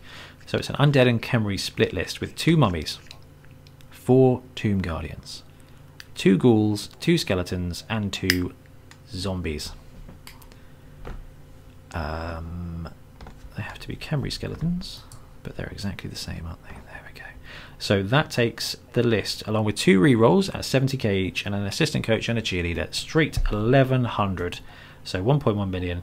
And I've given two Tomb Guardians Mighty Blow, uh, Sure Hands to a Ghoul, and chucked Leader on a zombie because regeneration armor 8 seems like a great idea to put your leader reroll in. Yeah, yeah, that makes sense. Be out of the way. So this ends up with six strength 5 players, four of whom have Mighty Blow. Ah, it's so mean, and they're like not really. You don't have to roll bonehead for them. So No, that's it. And the It's a big negatrait deal. of decay doesn't work in tournaments, so it's it's it's absolutely Yeah. fantastic. yeah, very true. That's that's mean. That's that's one hell of a cage. Yeah, it's got a 43 power rating on the Wobble rankings, which is Oh. amazing. Uh, and a speed rating of 22 and a throw rating of Yeah. 17. It's like nothing. It's like the slowest cage. But I uh, I did run this game. I ran this team in a practice game against Rich last year. And honestly, when you get that Death Star, four, five, six, straight five guys, it's just unstoppable. It's just, oh, it's like, it's just power gaming. Yeah, and like you, you've made the, you've basically made the Khemri team better. And the You've taken the. Yeah, yeah, you've taken the strength of both Yes, and eliminated the weakness. Ooh, I don't know about eliminating the weakness. There's Well, I don't know because you said you've got a sure hand school, right? uh, one sure hand school and another yeah, goal. Khemri don't have that. No, that's true. That's true. They've got sure hands Edge 2, but yeah, so that's two Edge 3 players. Otherwise, it's two skeletons, two zombies, and six players with Edge 1. Yeah, if that ghoul goes, you're gonna have issues. Yeah, if the ghoul is gone, then it's a real tough one. But it, uh, it's just there to. First of all, I love to make you the team. It it looks cool. I'm really happy with it, and it's a really unique build that you'll never get to play again, ever anywhere else. Uh, and I think I think hopefully my excitement is coming across because the great thing about Bonehead Bowl is, and all these funny tournaments, these special tournaments, is you get to play super super unique games of Blood Bowl that you may never come across again. Yeah, Uh, I I just that's what's so amazing about it is that it's it's more than just a Blood Bowl tournament. It's an event. It's a game day. It's I'm going to play something real different. I'm going to have a puzzle that's real unique, and every game is like a Super Bowl because it's just once in a Mm. lifetime match. And I- yeah, I- it could be ugly, but it, you know, It- it's it- yeah, you can't really stress it enough. It, it's like like if you're on the fence thinking it might just be too wild, that's great because it is, and it's like you just can't. It, there's nothing like it. Like like you said, it's it's it was ridiculous last time. It was ridiculous. The It halfling versus wood elf was it? oh, Some well, like halfling wood elf tree man team doing like four throw teammates a half or something. you mean the game Rick lost four five? Yeah, absolutely incredible. And th- and there was another t- there was uh, just guys go back listen to episode 21 if you don't want to listen to the rest of anything that's fine. Just listen to the debrief for Bonehead Bowl because there's just some stories. Uh, yeah, And I think- so good. and you know what? If the tournament goes ahead i guarantee you blood bowl stories. Like guaranteed. Guaranteed. Yes. so um, talking of fun lists ben hit us with this one with all the z's Okay, so last year I had my trolls, and that was the theme, and I kind of like to make these mixed teams themed. So the I've theme for this one, yeah, Uh, so blood tithe, coach name is written as change tithe. I'm assuming you're going to have one for each uh, each of the deities. that's the plan. The slash one could be creative. Sorry, I didn't Um, mean to interrupt. Carry on, man. No, it's all Let's good. it. I'm surprised that's the first time someone picked up on that. Oh, it's brilliant. Um, yeah, so this is a Tzeentch themed team, which I kind of spoke about before, but I've gone even more all out on it. this is so- the Silver Tower, guys. Yeah. Yes, so they're called the Silver Tower Shifters, and it's a Chaos and Chaos Renegades team, which isn't super creative, I guess, but it uses pretty much exclusively miniatures from the Silver Tower box, the Warhammer Quest, which is a board game that Games Workshop released a few years ago. Um, like they've done Warhammer way. Quest for quite a while, haven't they? Yeah, that's a very cool hobby project. Yeah, so it's pretty much this one box, which cost a fair bit, but it's quite rare now. And I actually made a lot of money back selling the stuff I'm not using. So I think all, all in all, the minis probably cost about 30 quid, which actually isn't bad at all. Um, yeah, and it, so I've got out of it. Um, yeah, let's just talk. Let's just talk through the list actually. And I'll say that. I'll talk about the minis afterwards. So Chaos Renegades have loads of big guys. I'm taking three. Uh, the Minotaur, the Ogre, and the Troll. Um, I'm then taking three Chaos Beastmen. And then also from Renegades, I'm taking two linemen, and then the Goblin Orc, Dark Elf, and the Skaven. So you end So- up with one, two, three, four, five, six, seven, eight, nine different positionals on the team. Yeah, it's pretty wild, and the stats vary quite a lot.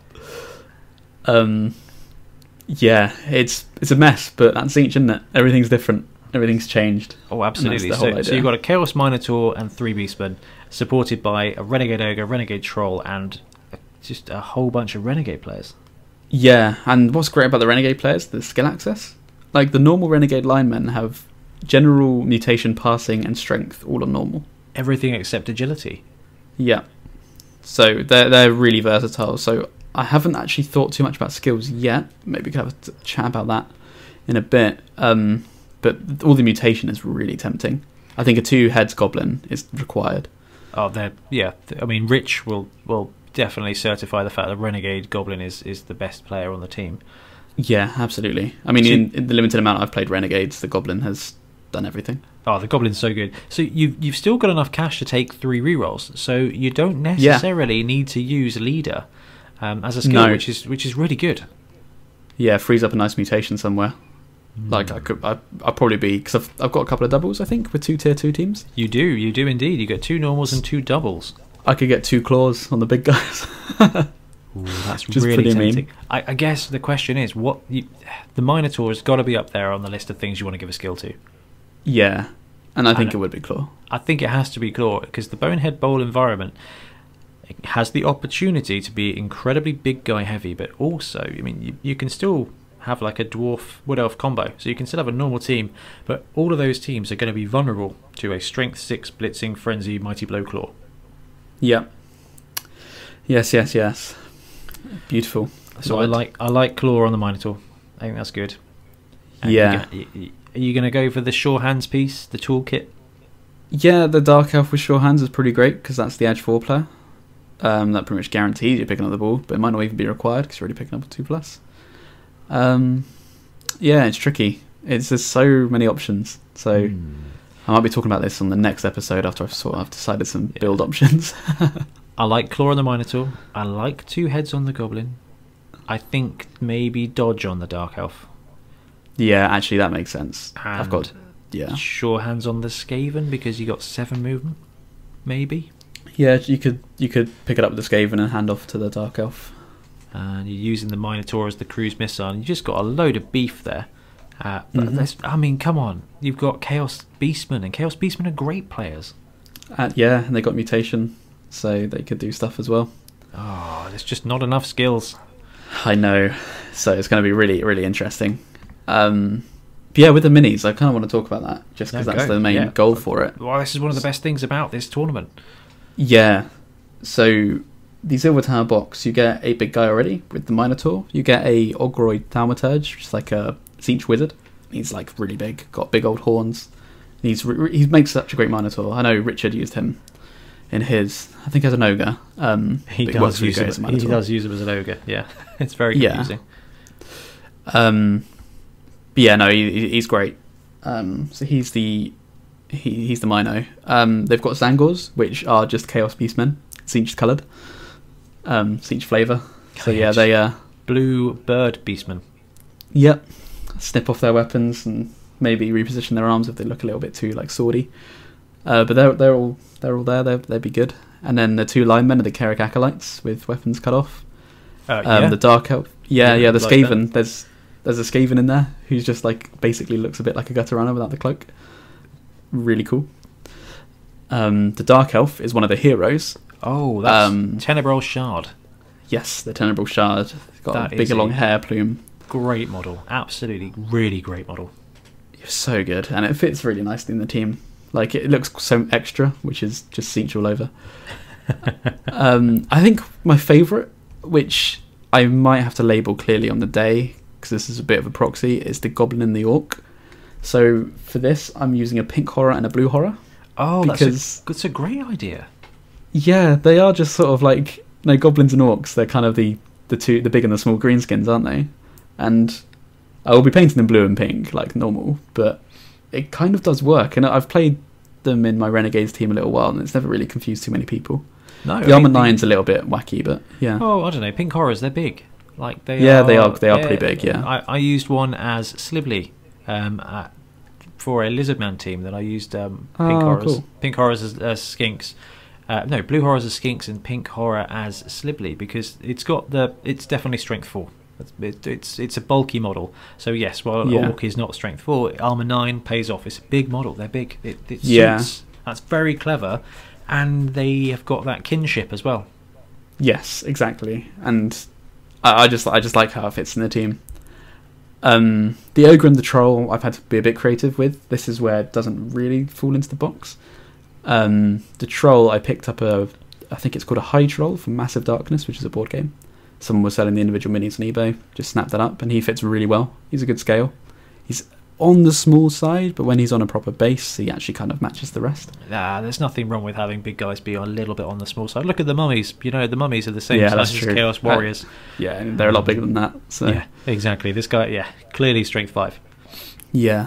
Um, the ogre, I did have one from Reaper, but I'm actually thinking I'm going to pick up the um, what's it? It's the Slaanesh models, the Syll'Esske, which is the like ogre with the dancing demonette on, and then not use the demonette and just use the big ogre guy. Because he only has about one Slaanesh symbol which can be filled in or shaved off, and then he'd look pretty Zinchi in the team because he's all full of like kind of Egyptian looking, sort of Persian looking um, that's jewellery. cool. And a cloth, and he fits. The, he looks like the Kairic. He kind of looks like a big Kairic acolyte, to be honest. and a great opportunity to buy another model.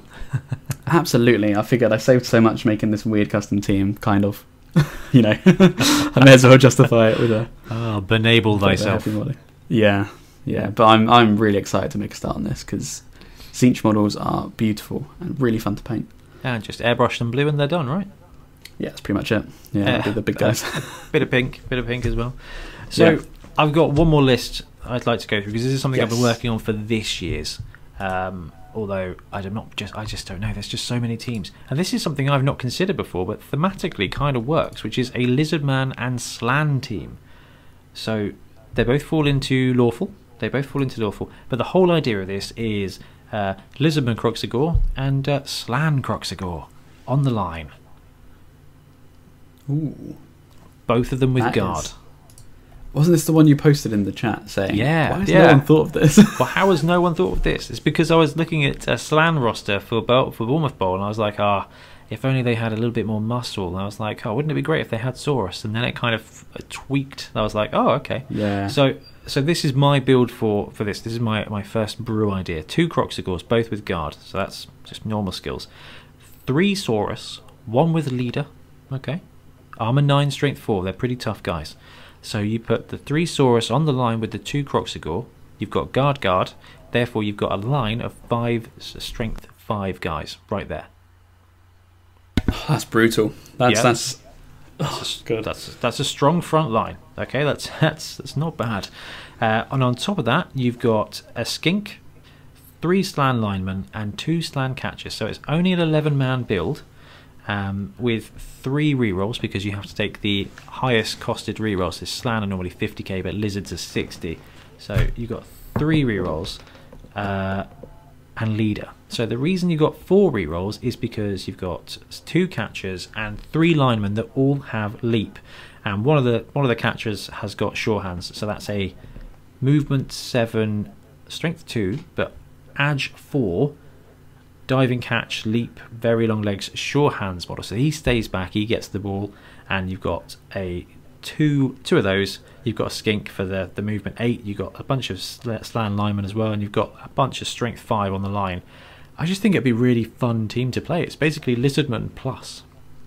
that sounds amazing. I actually really want to play against that. I think it would play like no other team before. Yeah, I agree. Like lizards are already pretty good, and then you've kind of just made them even. You've gotten rid of the the kind of stunty linemen and replaced them with actual players. Yeah, I don't know if uh, if dropping that third the, the well if if you take leader, you can drop the third reroll and then either buy another player or take an apothecary to keep the catcher on the pitch. It's worth considering. Yeah, definitely worth considering. We need some test games. Oh, we should definitely get some test games, but obviously we'd have to do it uh, via teleconferencing. Um, Yes. which, is, less than ideal, and that's the downside because all of my uh, my Blood Bowl fancies, sevens or mixed teams, uh, you can't play online very well. So uh, that's a bit of a shame. Does BB2 have mixed team support? It does. I'm not sure. Well, first of all, it doesn't have Slan, which is sad. Oh, right. It or Kislev, right? Kislev, yeah, but that's not the point. it just wouldn't It's look only for testing. I know. Well, yeah, I have been running a Kislev team on BB2 to give them a bit of a test to find out if the catches are good, and it turns out that they die. Um, so Okay, cool. probably better in tournaments than leagues, I think, because they just come right back again. But um, yeah, look, that's Bonehead Bowl, 30th of May in Poole at Entoyment.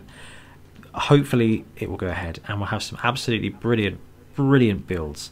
But do start brewing these lists because they will come in handy in a in a few weeks' time, and that's a bit of foreshadowing. But one of our competitions may just be roster entries. So get brewing, and you know start thinking about what you would want to run if you were coming to to, to Bonehead Bowl. Yeah, that'd be great. Love to see some of them. Uh, and yeah, we've got some painting to do with these guys then, Ben.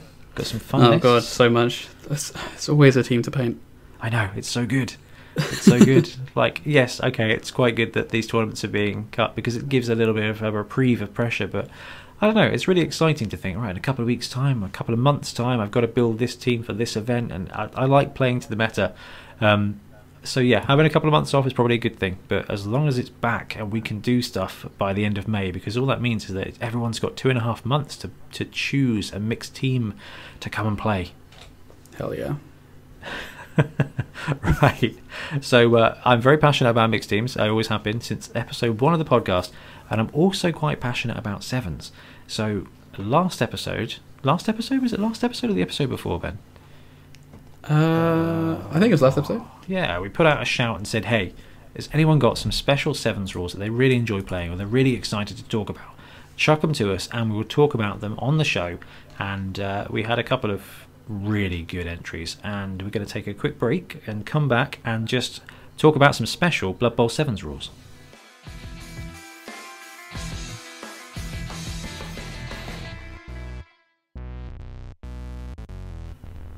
So we got a lot of rules. We got a lot of rules submitted to us, and uh, there's there is far too many for us to talk through, which is amazing. Which means we can talk about it on another podcast. And this is just leaving out the majority of the crazy rules I've been brewing up as well. And I know that Sam from Club's got some very cool rules, and we're going to have him on at some point Yeah. to talk about them because I think that's very tempting. Um, so what we've done is we've looked at our submissions and we've we've kind of just pulled out three, four, five that we want to talk about. want to float so that you guys can start thinking about them, whether they're cool, and just you and I, Ben, we can talk through and, and, and say what our opinions on them are. Yeah, Um, no, love to. Okay, okay. So the first one we hot listed was the altered kickoff table from George. Now, George has a second name that I have too much respect for him as a Blood Bowl enthusiast to get wrong. Um, but this is the guy who runs the Sydney Bowl Sevens tournament series in Australia. So Yeah. yeah, had a lot of chat with uh, a lot of chats with George about sevens. I absolutely adore the way his mind works because he pulls me, he calls me out on some stuff, and I absolutely love it. Um, he is a strong believer that there shouldn't be tiering in sevens. Hmm. Hot take. Yeah, I'm pretty sure that's what his angle is, or his angle is they deserve more money. It's just basically not skills. It's cool. I like the way he thinks, and he's running a, a tournament series that's just sevens out there, which is Brilliant. so exciting. It makes me want to do the same thing, but apparently right now tournaments are a bad idea, so not all that great. So we're just going to read through um, the rules that he's submitted, and then we'll we'll start we'll, we'll talk through them as we go, Ben, if that's all right. Yeah, let's go. Okay, so altered kickoff table. So kickoff, revised kickoff table to A, allow the kicking team an opportunity to turn over the play. B, have more consideration of setups. C, remove opportunities for uh, movement nine players to one turn touchdown. And D, remove changing weather as it mostly results in nice and doesn't really impact on the kick. Um, as well as expediting the, the match. Um, and we'll see what he means by that in a minute. He hasn't introduced these rules, but there's something he's planning on introducing to one of his tournaments coming up soon. So, kickoff table. So the sevens kickoff table is slightly different anyway, so we'll just read through this as we go. So on a two, you've got throw a rock, okay, which is different. Because throw a rock is normally a eleven, isn't it? It's normally 11, yeah. Yeah. So throw a rock is now two, so it happens less frequently. Okay, number three. Here we go. We've got a new one. Hometown hooligans. Each coach rolls a d6 and has their fame. For the duration of the drive, the team with the highest result, uh, re-roll if the result is equal, gets plus one assist for all blocks and fouls against opponents on the sidelines. Really like that. It's creative. It is cool. I'm pretty sure that's uh, well, it's very similar to one of the Games Workshop stadiums, um, and yeah, it's it's it's quite a simple rule. It's very fluffy, and you can play around it as an opponent. Yeah, you can. So you will it will be advantageous every now and again, and is great for surfing people. Um, but it's not overpowered. It doesn't have an immediate effect on the game. It's no blitz anyway, which is great. Yeah. Yeah, definitely. So we've got number four, which is offensive motion, which is normal. And here we have another special one, which is bad kick. So roll a d6, scatter the ball again up to that number of squares in a direction chosen by the receiving team. Ah, That's really cool. What do you think to that one then, Ben? I like it. It's kind of like, um, I guess, almost like kickoff return in a way, right? Yeah, it is. You, you it kind is. of, yeah, just with a bit more random. Um, yeah, no, it, it's just I like it because you can. It's going to be quite easy, I reckon, to get touchbacks from that. So it's pretty strong. Um, but you know, sevens. Well, that's it. This Things- is for things sevens. change. So the kickoff Yeah. area is, is massive in sevens. Yeah, exactly. Two thirds of the Yeah. pitch.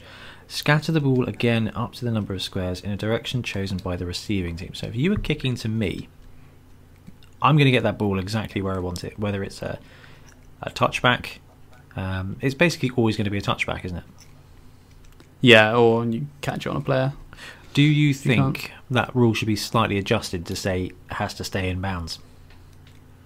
Maybe I think just kind of giving a touchback is really strong, but then high kick is a thing. Yeah. That is almost a touchback. I mean, you guess you've got to do usually like a four plus roll though. Yeah, it's, So- yeah, it's interesting. I wonder if that one needs to be tweaked ever so slightly, but still, I really Maybe. like really like the premise. Uh, so number six is cheering fans. Uh, number seven is riot. So we've moved riot from three to get into seven, and this is what he said about expediting the games. So Ben, you and I have played many games of sevens. Uh, yeah. it gets to turn six, and quite often you kind of I need we need to roll the three. We need to roll that riot, otherwise I've got no chance. Oh, Yeah. Or, you know, Yeah. or it, it just speeds up the game. I kind I quite like that, um, and it, I Yeah. guess I guess it does kind of show the sevens. Um, unprofessionalism of the league, perhaps that they're going to let the clock run when they shouldn't. Yeah, yeah, that that does. I, you know, I I do quite like how Riot changes the play, and having it in sevens is isn't a bad thing.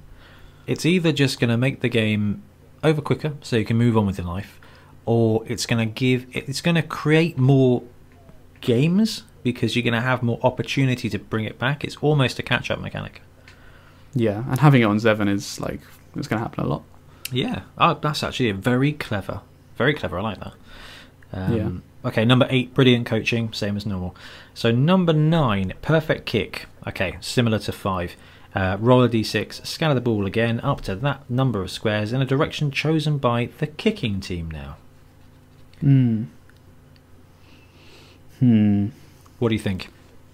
I don't know. That feels stronger than bad kick, maybe. You're going to put it. I'm not sure, actually. It's going to end up exactly where you want it. But then sometimes not. Like you get a six. It It's says not going to do you any favors. It says up to that number of squares.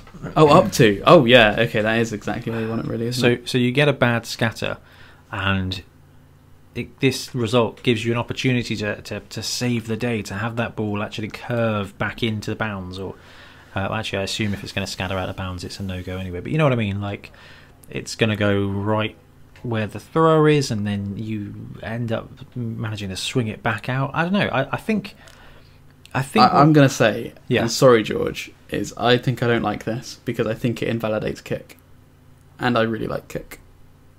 It kind of feels like you have less reason to take kick when this is an option you can get. Although it is only on a nine. Hmm. I don't know. But I don't still. know. It's it's cool. It's less interesting than bad kick. Um, it's yeah, Yeah. It, it's an interesting one. So number ten, defensive rush. So roll a d6.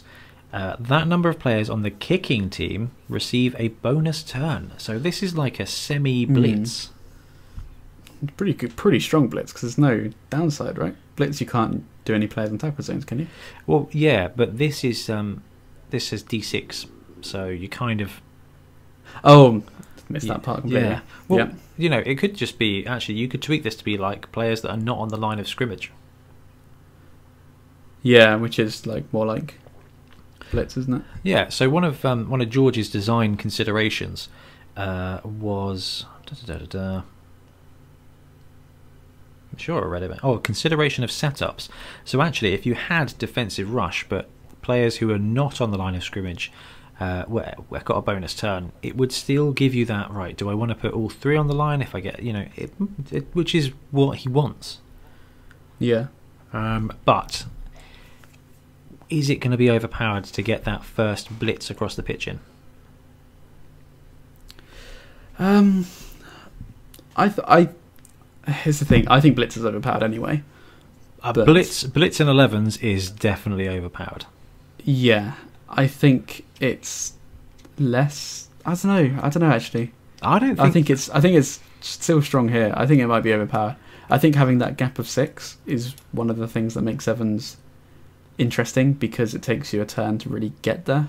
So let's think about the, the the result of charge, where you get to roll a, uh, where you get to choose zero, one, two, or three, and move your entire team closer.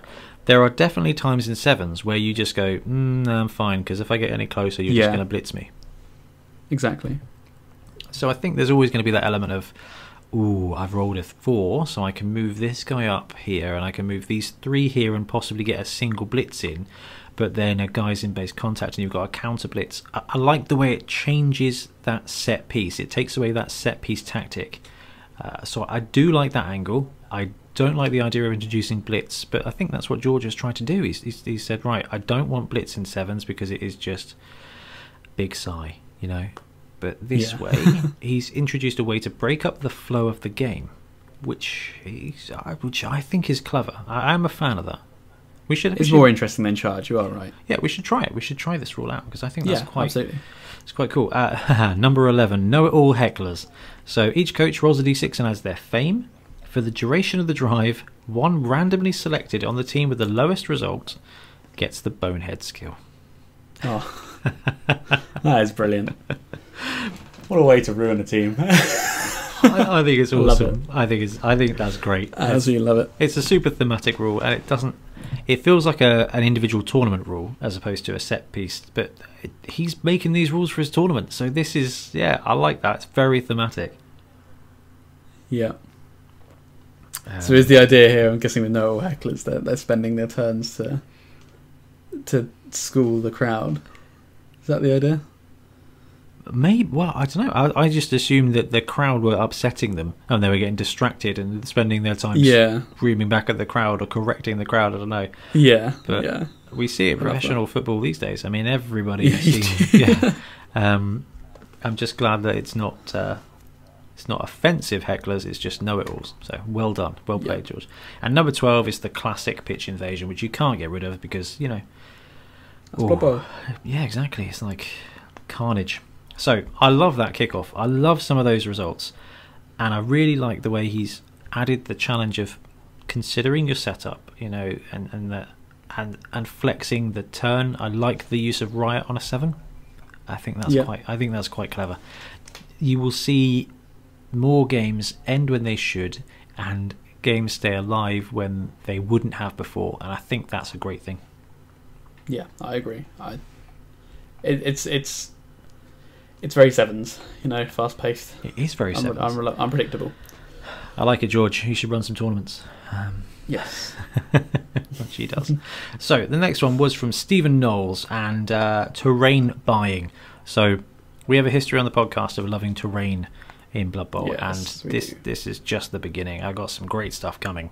Uh, well, some I some great stuff I consider, but you know, it- that's I.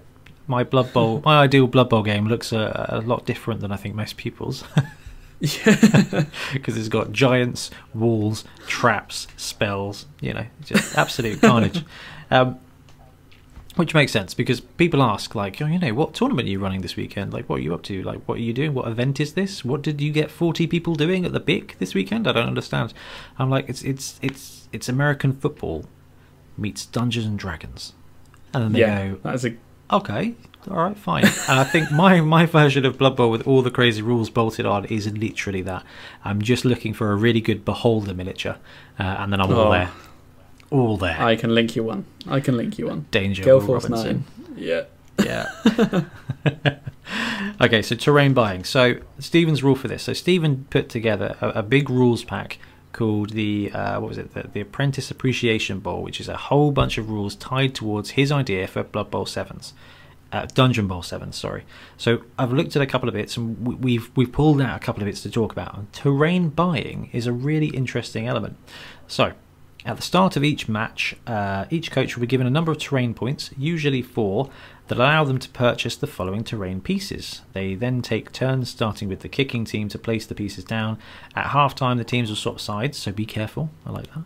The pitch is set up the same every time. Um, so every time you get like a, a kickoff and stuff like that. Mhm. Um, okay, cool. So you get, let's say you get four points, which is what he's recommended. So for one point, you can have a wall which takes up two squares next to each other. Uh, walls can't be moved through or passed over, and uh, so walls and things use the rules from Dungeon Bowl, which is uh, if you get pushed into them, you instead go prone in the square you were in, and you get a, an armor roll, basically with plus one. Um, so your one point gets you a wall that's two squares next to each other. For a one point, you can have a column which takes up one square. Columns can't be moved through, and you can you when a pass is attempted over a column, roll a d6 on a five plus it bounces off. So again, not bad. One point, plinth takes up one square. Standing on a plinth gives plus one strength as well as plus one catch, intercepts, and pass rolls. Being pushed off a plinth knocks that player down immediately. Uh, we've got a pool, so takes up four squares in a square. Each square of a pool takes two movement to move through. Uh, the ball will not bounce if it lands in a pool, and being knocked down into a pool means there is a minus one uh, to the player's injury roll. So the idea is you splash in the water. It's harder to move through, but you don't get hurt because you know. Yeah. Uh, so for two points, this is the real fun stuff. You get a pit. Takes up one square. can be leapt over as a dodge roll. That's that's quite cool. Um, failing that or being pushed into it is an instant injury roll. Rolling stun places the player into reserves because they have to climb back out of it. So for two points, you can put a pit down, and if you push a guy in it, basically they're out uh, until Mhm. the end of the drive. Uh, this is this is what, cool. It's cool, isn't it? Um, okay, we've got a blessed statue, two points as well. Takes up one square, can't be moved through. Blessed statues give plus one strength to all players adjacent. It's kind of like a permanent guard, isn't it? Yeah, but it's it's it's it's Omni Guard. It gives guard to everybody. Yeah, that is true. Yeah. Can you imagine that? Just running up to the statue, touching it, getting some bad 80s like lighting effect around you, and then just and just having more strength. That's, still, it's quite Yeah. cool. At three points, we've got a teleporter. Teleporters take up one square. They come in pairs, so you deploy them both.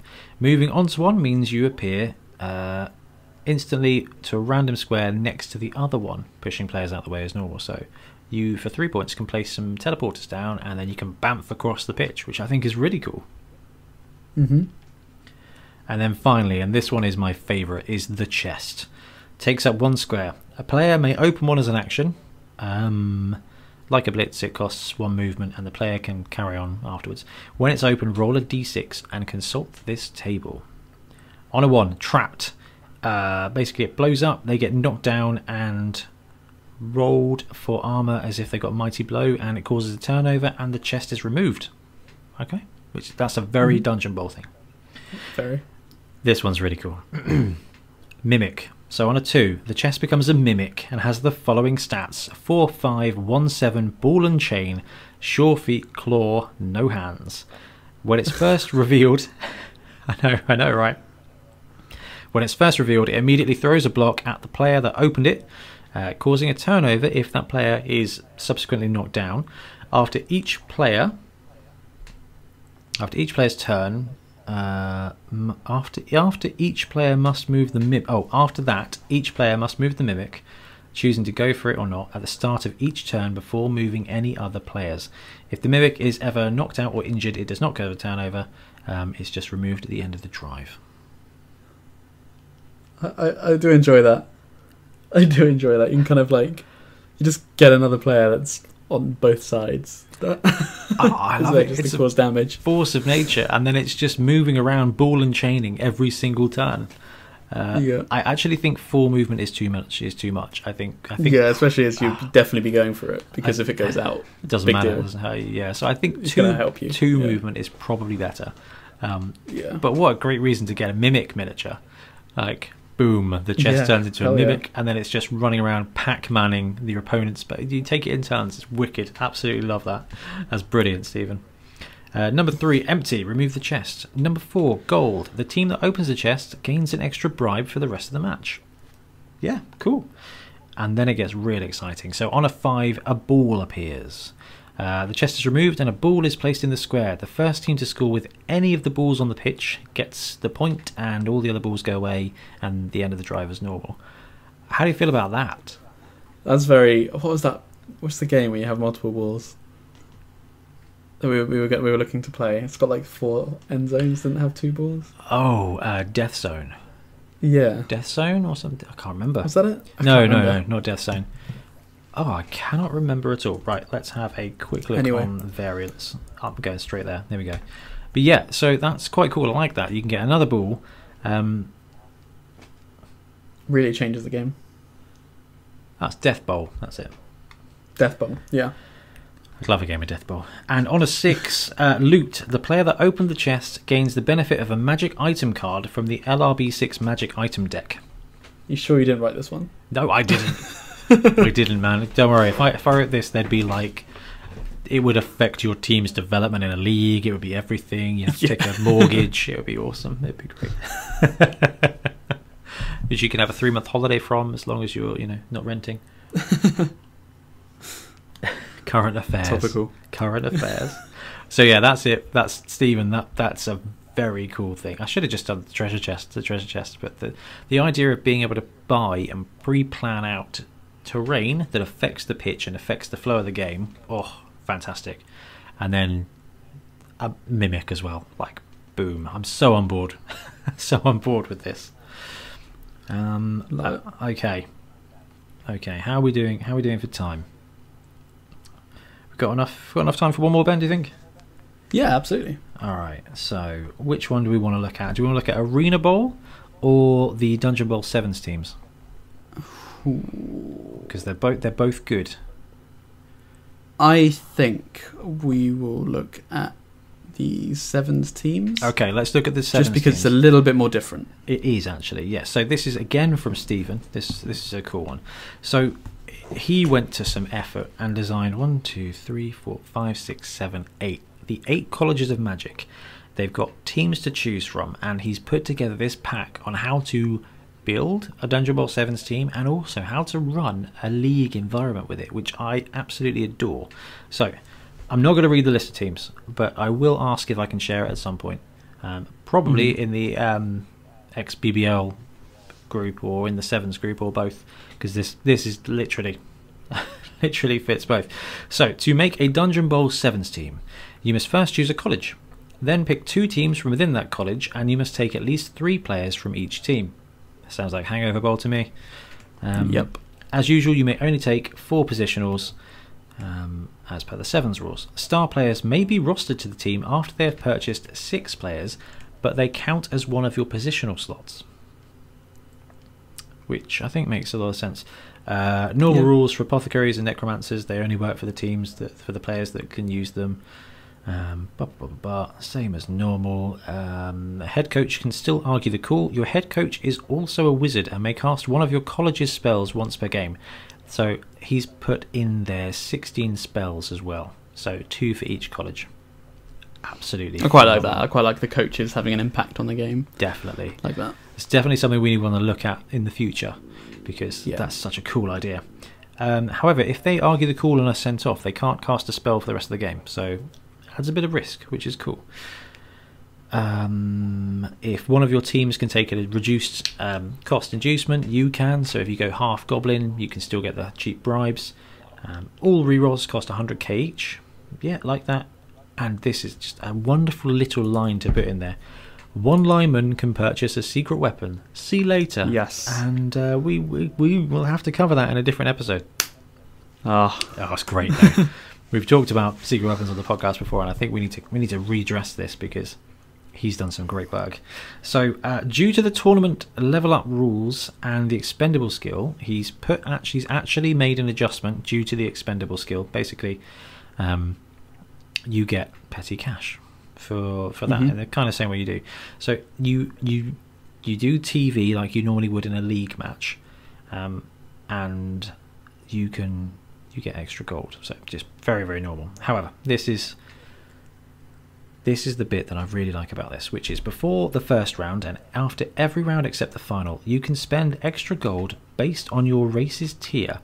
Uh, these are listed in each each team listing. You gain both races gold every round, and this gold can be used to purchase new players, staff, inducements, rerolls, skills, and stat ups for your players based on the league costs. Unspent gold is saved between rounds. Um, da, da, da, and only one player can gain a skill or stat up per round, but can gain extra skills in subsequent rounds. So, what he's done is he's got this sevens thing, and rather than use SPP um, to uh, where you know teams get different kind of inflation rates of SPP and 11s and things, and that can that can have a massive impact on sevens. He's kind of limited it, so you get X amount of gold each. So depending on your team, so you might get 10k from one team and 20k from another. So after every game, you get 30,000 team value essentially to spend on upgrades. So you might Yeah. give somebody a double, or just take a single and save that extra gold for the next round to give someone else, you know, and two doubles or a strength up or something. As it grows after each game, it stays kind of static. And what it does is it buffs the lower tier teams um, so that their team value will gradually increase slightly more than the higher tiered teams. So, you know, Wood Elves are going to get a skill every game, you know, maybe a double every few games, whereas actually a team with halflings in might get two skills after the first game and might be able to afford a little bit more of the second game and things like that. I, I think it's a really clever way to grow sevens. What do you think? Yeah, and the permanent inducements is really nice because it means you're encouraged to grow those teams. Like where you could have got the inducement before when you were really cheap, you can You can carry keep on. them. You can keep yeah, them. and you can still give the skills to those like snotlings and things like that. And yes, all right, maybe you get uh, 20k, but you're not going to spend it because you want to save up and get a double next time. Okay, Yeah. fine. They spent their 20k, so they have team value plus 20 of you, but you've taken that. You've made that choice. You're like, I'm going to suck it up, not take the the single this time, so I can take a double next time instead. Yeah. It's a choice. I It's really, clever. I really like that. It's very elegant. Um, and sounds like it needs a, a damn good spreadsheet. So uh, we've got some time. Might have to do it. Yeah. There's one last thing that I do want to mention because I wa- I want to float the idea now because I'd love to talk about it in a future episode. And it can be a big topic, but this one I'm just going to touch on. Okay. Oh, an alternative scoring system for Blood Bowl. Mm, you So, teased this before in yeah. the group chat. So, so Ben, have a look at the show notes. I can't remember Yes. what page it's on because I hid the bit where it tells me which page I'm on at the moment. Oh, just I've got the chart up. Is that is that the bit I'm looking at? page 11, altered scoring. Yes. Um, so yeah, we talked about this in our group chat. I don't think it was on the Discord. I think it was on WhatsApp. But uh, in 11s and in 7s, it tends to be slightly easier to score in uh, in the corner of an end zone. So in Yeah. in your wide zones. So what if scoring a touchdown net you more than one point, but based on where you scored the touchdown? So provisionally, and let me just float this out there for our listeners because I would love to hear your feedback on all of these rules, but you know, do think about this one. Sevens or elevens, doesn't really matter. Three points for scoring a touchdown in a wide zone. Four points for scoring a touchdown otherwise, but five points if you score it dead centre.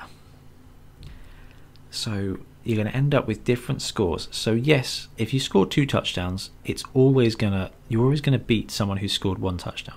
That's important. But if you go up there and you grind your way through and you manage to they leave their their end zone wide open and you can get that center square for 5 points. Your touchdown is worth more than someone who's snuck in and done, say, a two-turn sneaky side cage with Skaven, like to get a cheeky. They scored three points for ending up in the side but you grind Yeah. down the pitch and score four points for getting a middle touchdown or five for dead center, it gives you that. It gives you the differentiation. And yes, I think you guys flagged up and said, well, they can just run up and move around and get into the center square, but then you're kind of incentivized to leave a guy back on that center square. Yeah, you are right. It, changes the defense. So like, it, it means you you probably wouldn't leave your defense open as open. You'd You'd have a safety. try and funnel them into the side. Yeah, because generally speaking, Force them. i- in any kind of game, it's easier to score a touchdown in the sides because there's less spread, Yeah. there's less defense. Okay, well, bad play or good play or a risky play or just winning at Blood Bowl will mean that you can score more points, which therefore, you know, can differentiate yourself in a league, in a tournament, and add a bit more tactics. Like, right, actually, I'm going to go for a cheeky side cage. I'm going to spread my defense so they can they can get a three pointer, but I'm on eight points right now, and they're on three. So if they want to equalise, they're going to have to hit the middle.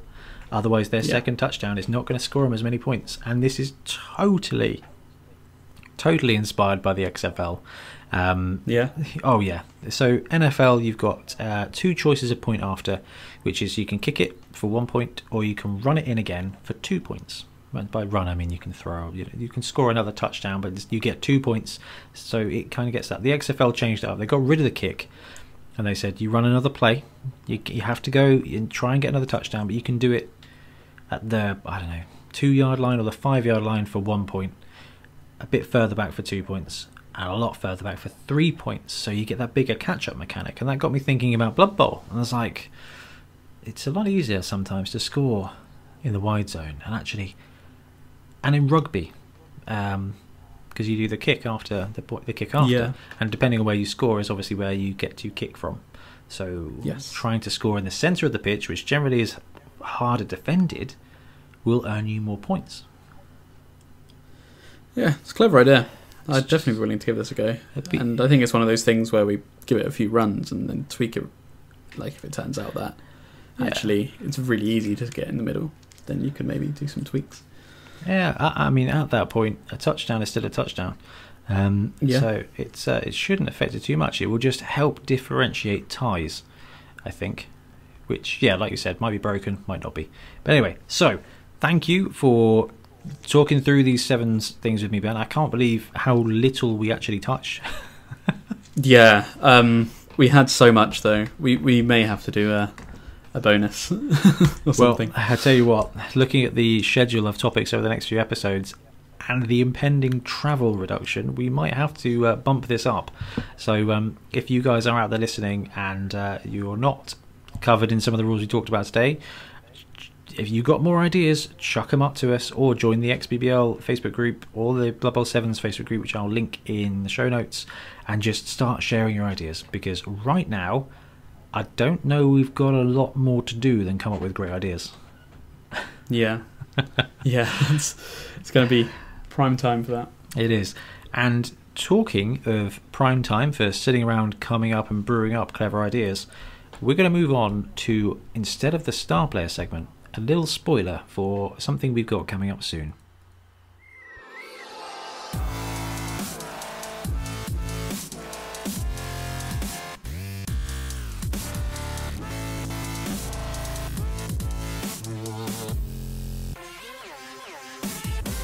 Hey everyone, it's Ben here from the Bonehead Podcast, and welcome to episode one of Roster Rumble, the participation competition where you send in Blood Bowl rosters to us based on our specifications.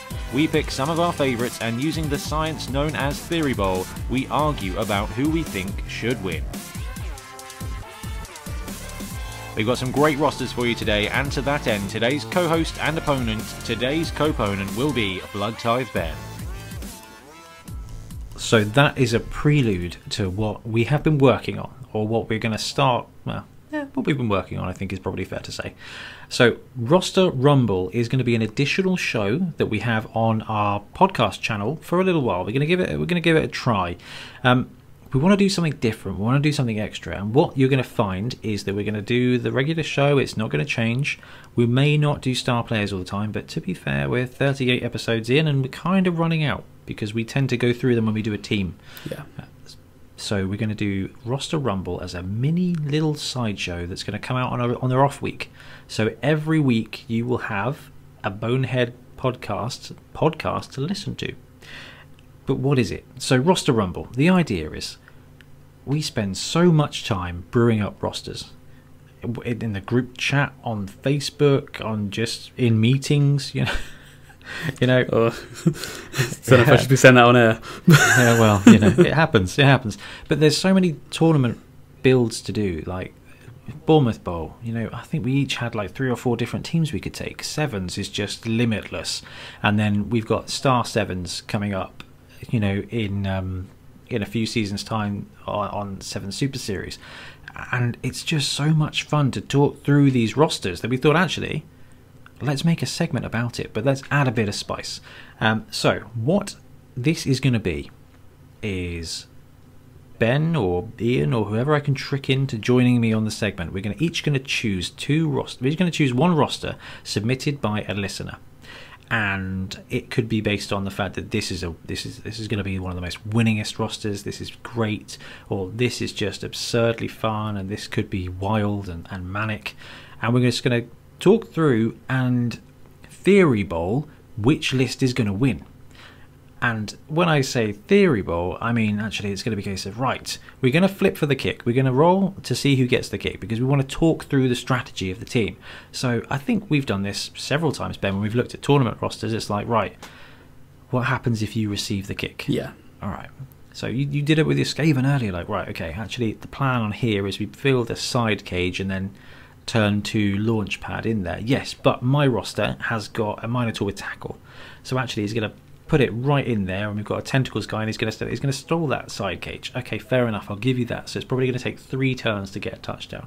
Yeah, okay, fine. So now you're kind of looking at turn three, turn four to get the ball back. So now your team's receiving. What's your strategy?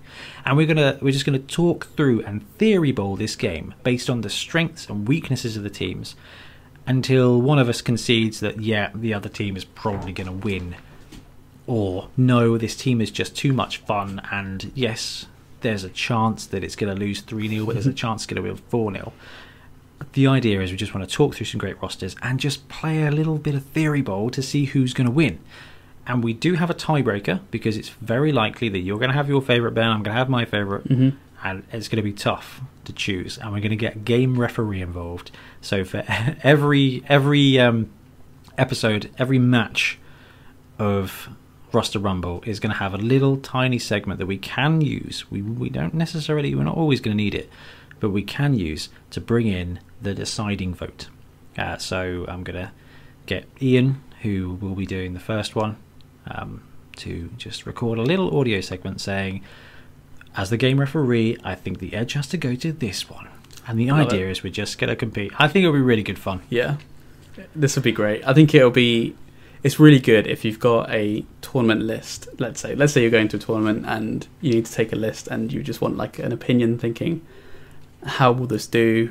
Um, we can we can kind of just put it to the the theory test, and I might, you know, we might even in advance doing roster rumble, give it a little go on like FUMBBL or something, just a quick little test thing. Would that happen in that situation? That might give me a little bit of insight to. Yeah, so I, I might, I, I might, I'm going to be trying all out to get my list to win. Ah, fantastic! I, I love the idea of competitive list building Yes. because you know that's what Age of Sigmar is. Uh, let's just let's just bring this into Blood Bowl. So, what we want you to do, and that's why it's called a participation competition, is we want you guys to submit in rosters based on our specifications. And the first season, so the first few episodes, is going to be Star Sevens build. So Blood Bowl Sevens, you've got seven hundred thousand. You have to take at least one star player. Um, but the star players can be included in your minimum numbers. So you need seven players minimum, and that can include your star players. So if you take two star players, you only need five other guys to have a legal team. You know, you know the the standard stuff, standard stuff. And there are skills as well, because actually, when we're talking through rosters, that important. Okay, I'm not going to take two rerolls. I'm going to take three, so I can use that skill here instead. Um, very simple, and I'll get this out on the social media probably Saturday, maybe Friday or something. We'll see how the world goes. Tier 1, two normal skills. Tier 2, two normals and a double. And Tier 3, two normals and two doubles. So, over to you guys. Get your Star 7s rosters in now. But what we want to know is we want to know your build, we want to know your skills, but most importantly, we want to know why. We want to know that either Yeah. the strategy or the I have always wanted to try out an 11 Gnoblar list, and this is what I'd spend the rest of my money on. Uh, because I think that's just, you know, apparently that's that's the theme of today. But um, yeah, we want to know what your plan is with the list, so that when we theory bowl it, we can do it as as fairly as possible. I think I'd be uh, like a word for crafting it, I think I'd definitely be more attracted to it if it's thematically clever. I think if you've got some kind of theme as to how this star fits into the team, then I'd be all about that.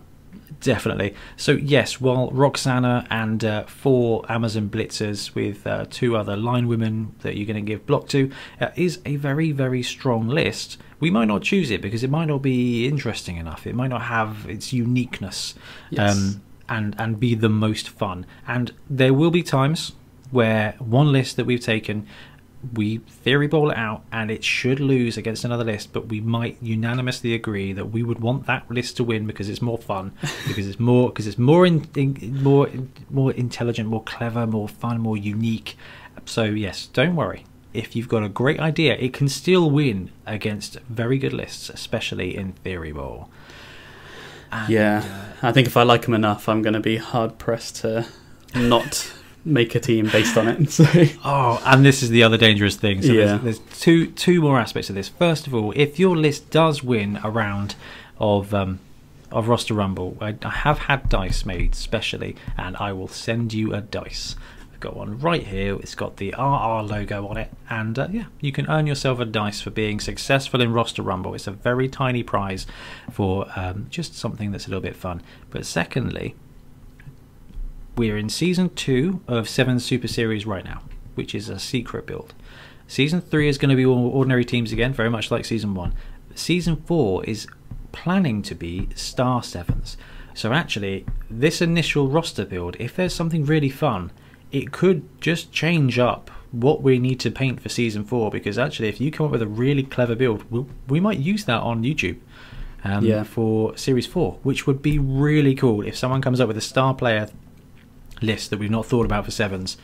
Uh, it could just change. It could change everything we've got planned for season four, which I think would be really exciting. yeah, can't wait. I'm looking forward to this. Send in your entries; it'll be be good fun. Yep. So start sending them in now. We'll update you when we move on to the next season, but you should hear the first episode in the next few weeks, and I, I'm really looking forward to it. Cool. Well, that does wrap up another accidentally monstrous episode. And ri- ridiculously, we didn't even cover everything. I, I I just we're on episode 38, and there's so much to talk about. Ah, it's a good problem to have. It's a great problem to have. And talking of great problems to have, you guys have us. There's loads of content out there from us. We really want to hear from you. So if you've got crazy ideas, you've got stuff going on, you just want to have a chat, send us a message, join the Discord, Discord you know, let us know what you're up to. Um, and uh, yeah, let us know what's going on in your Blood Bowl world. Ben, thank you so much for joining me again today. Well, thanks for having me. Always, always, always a pleasure. And uh, right, guys, thanks very much, and we will see you very, very soon. Bye bye.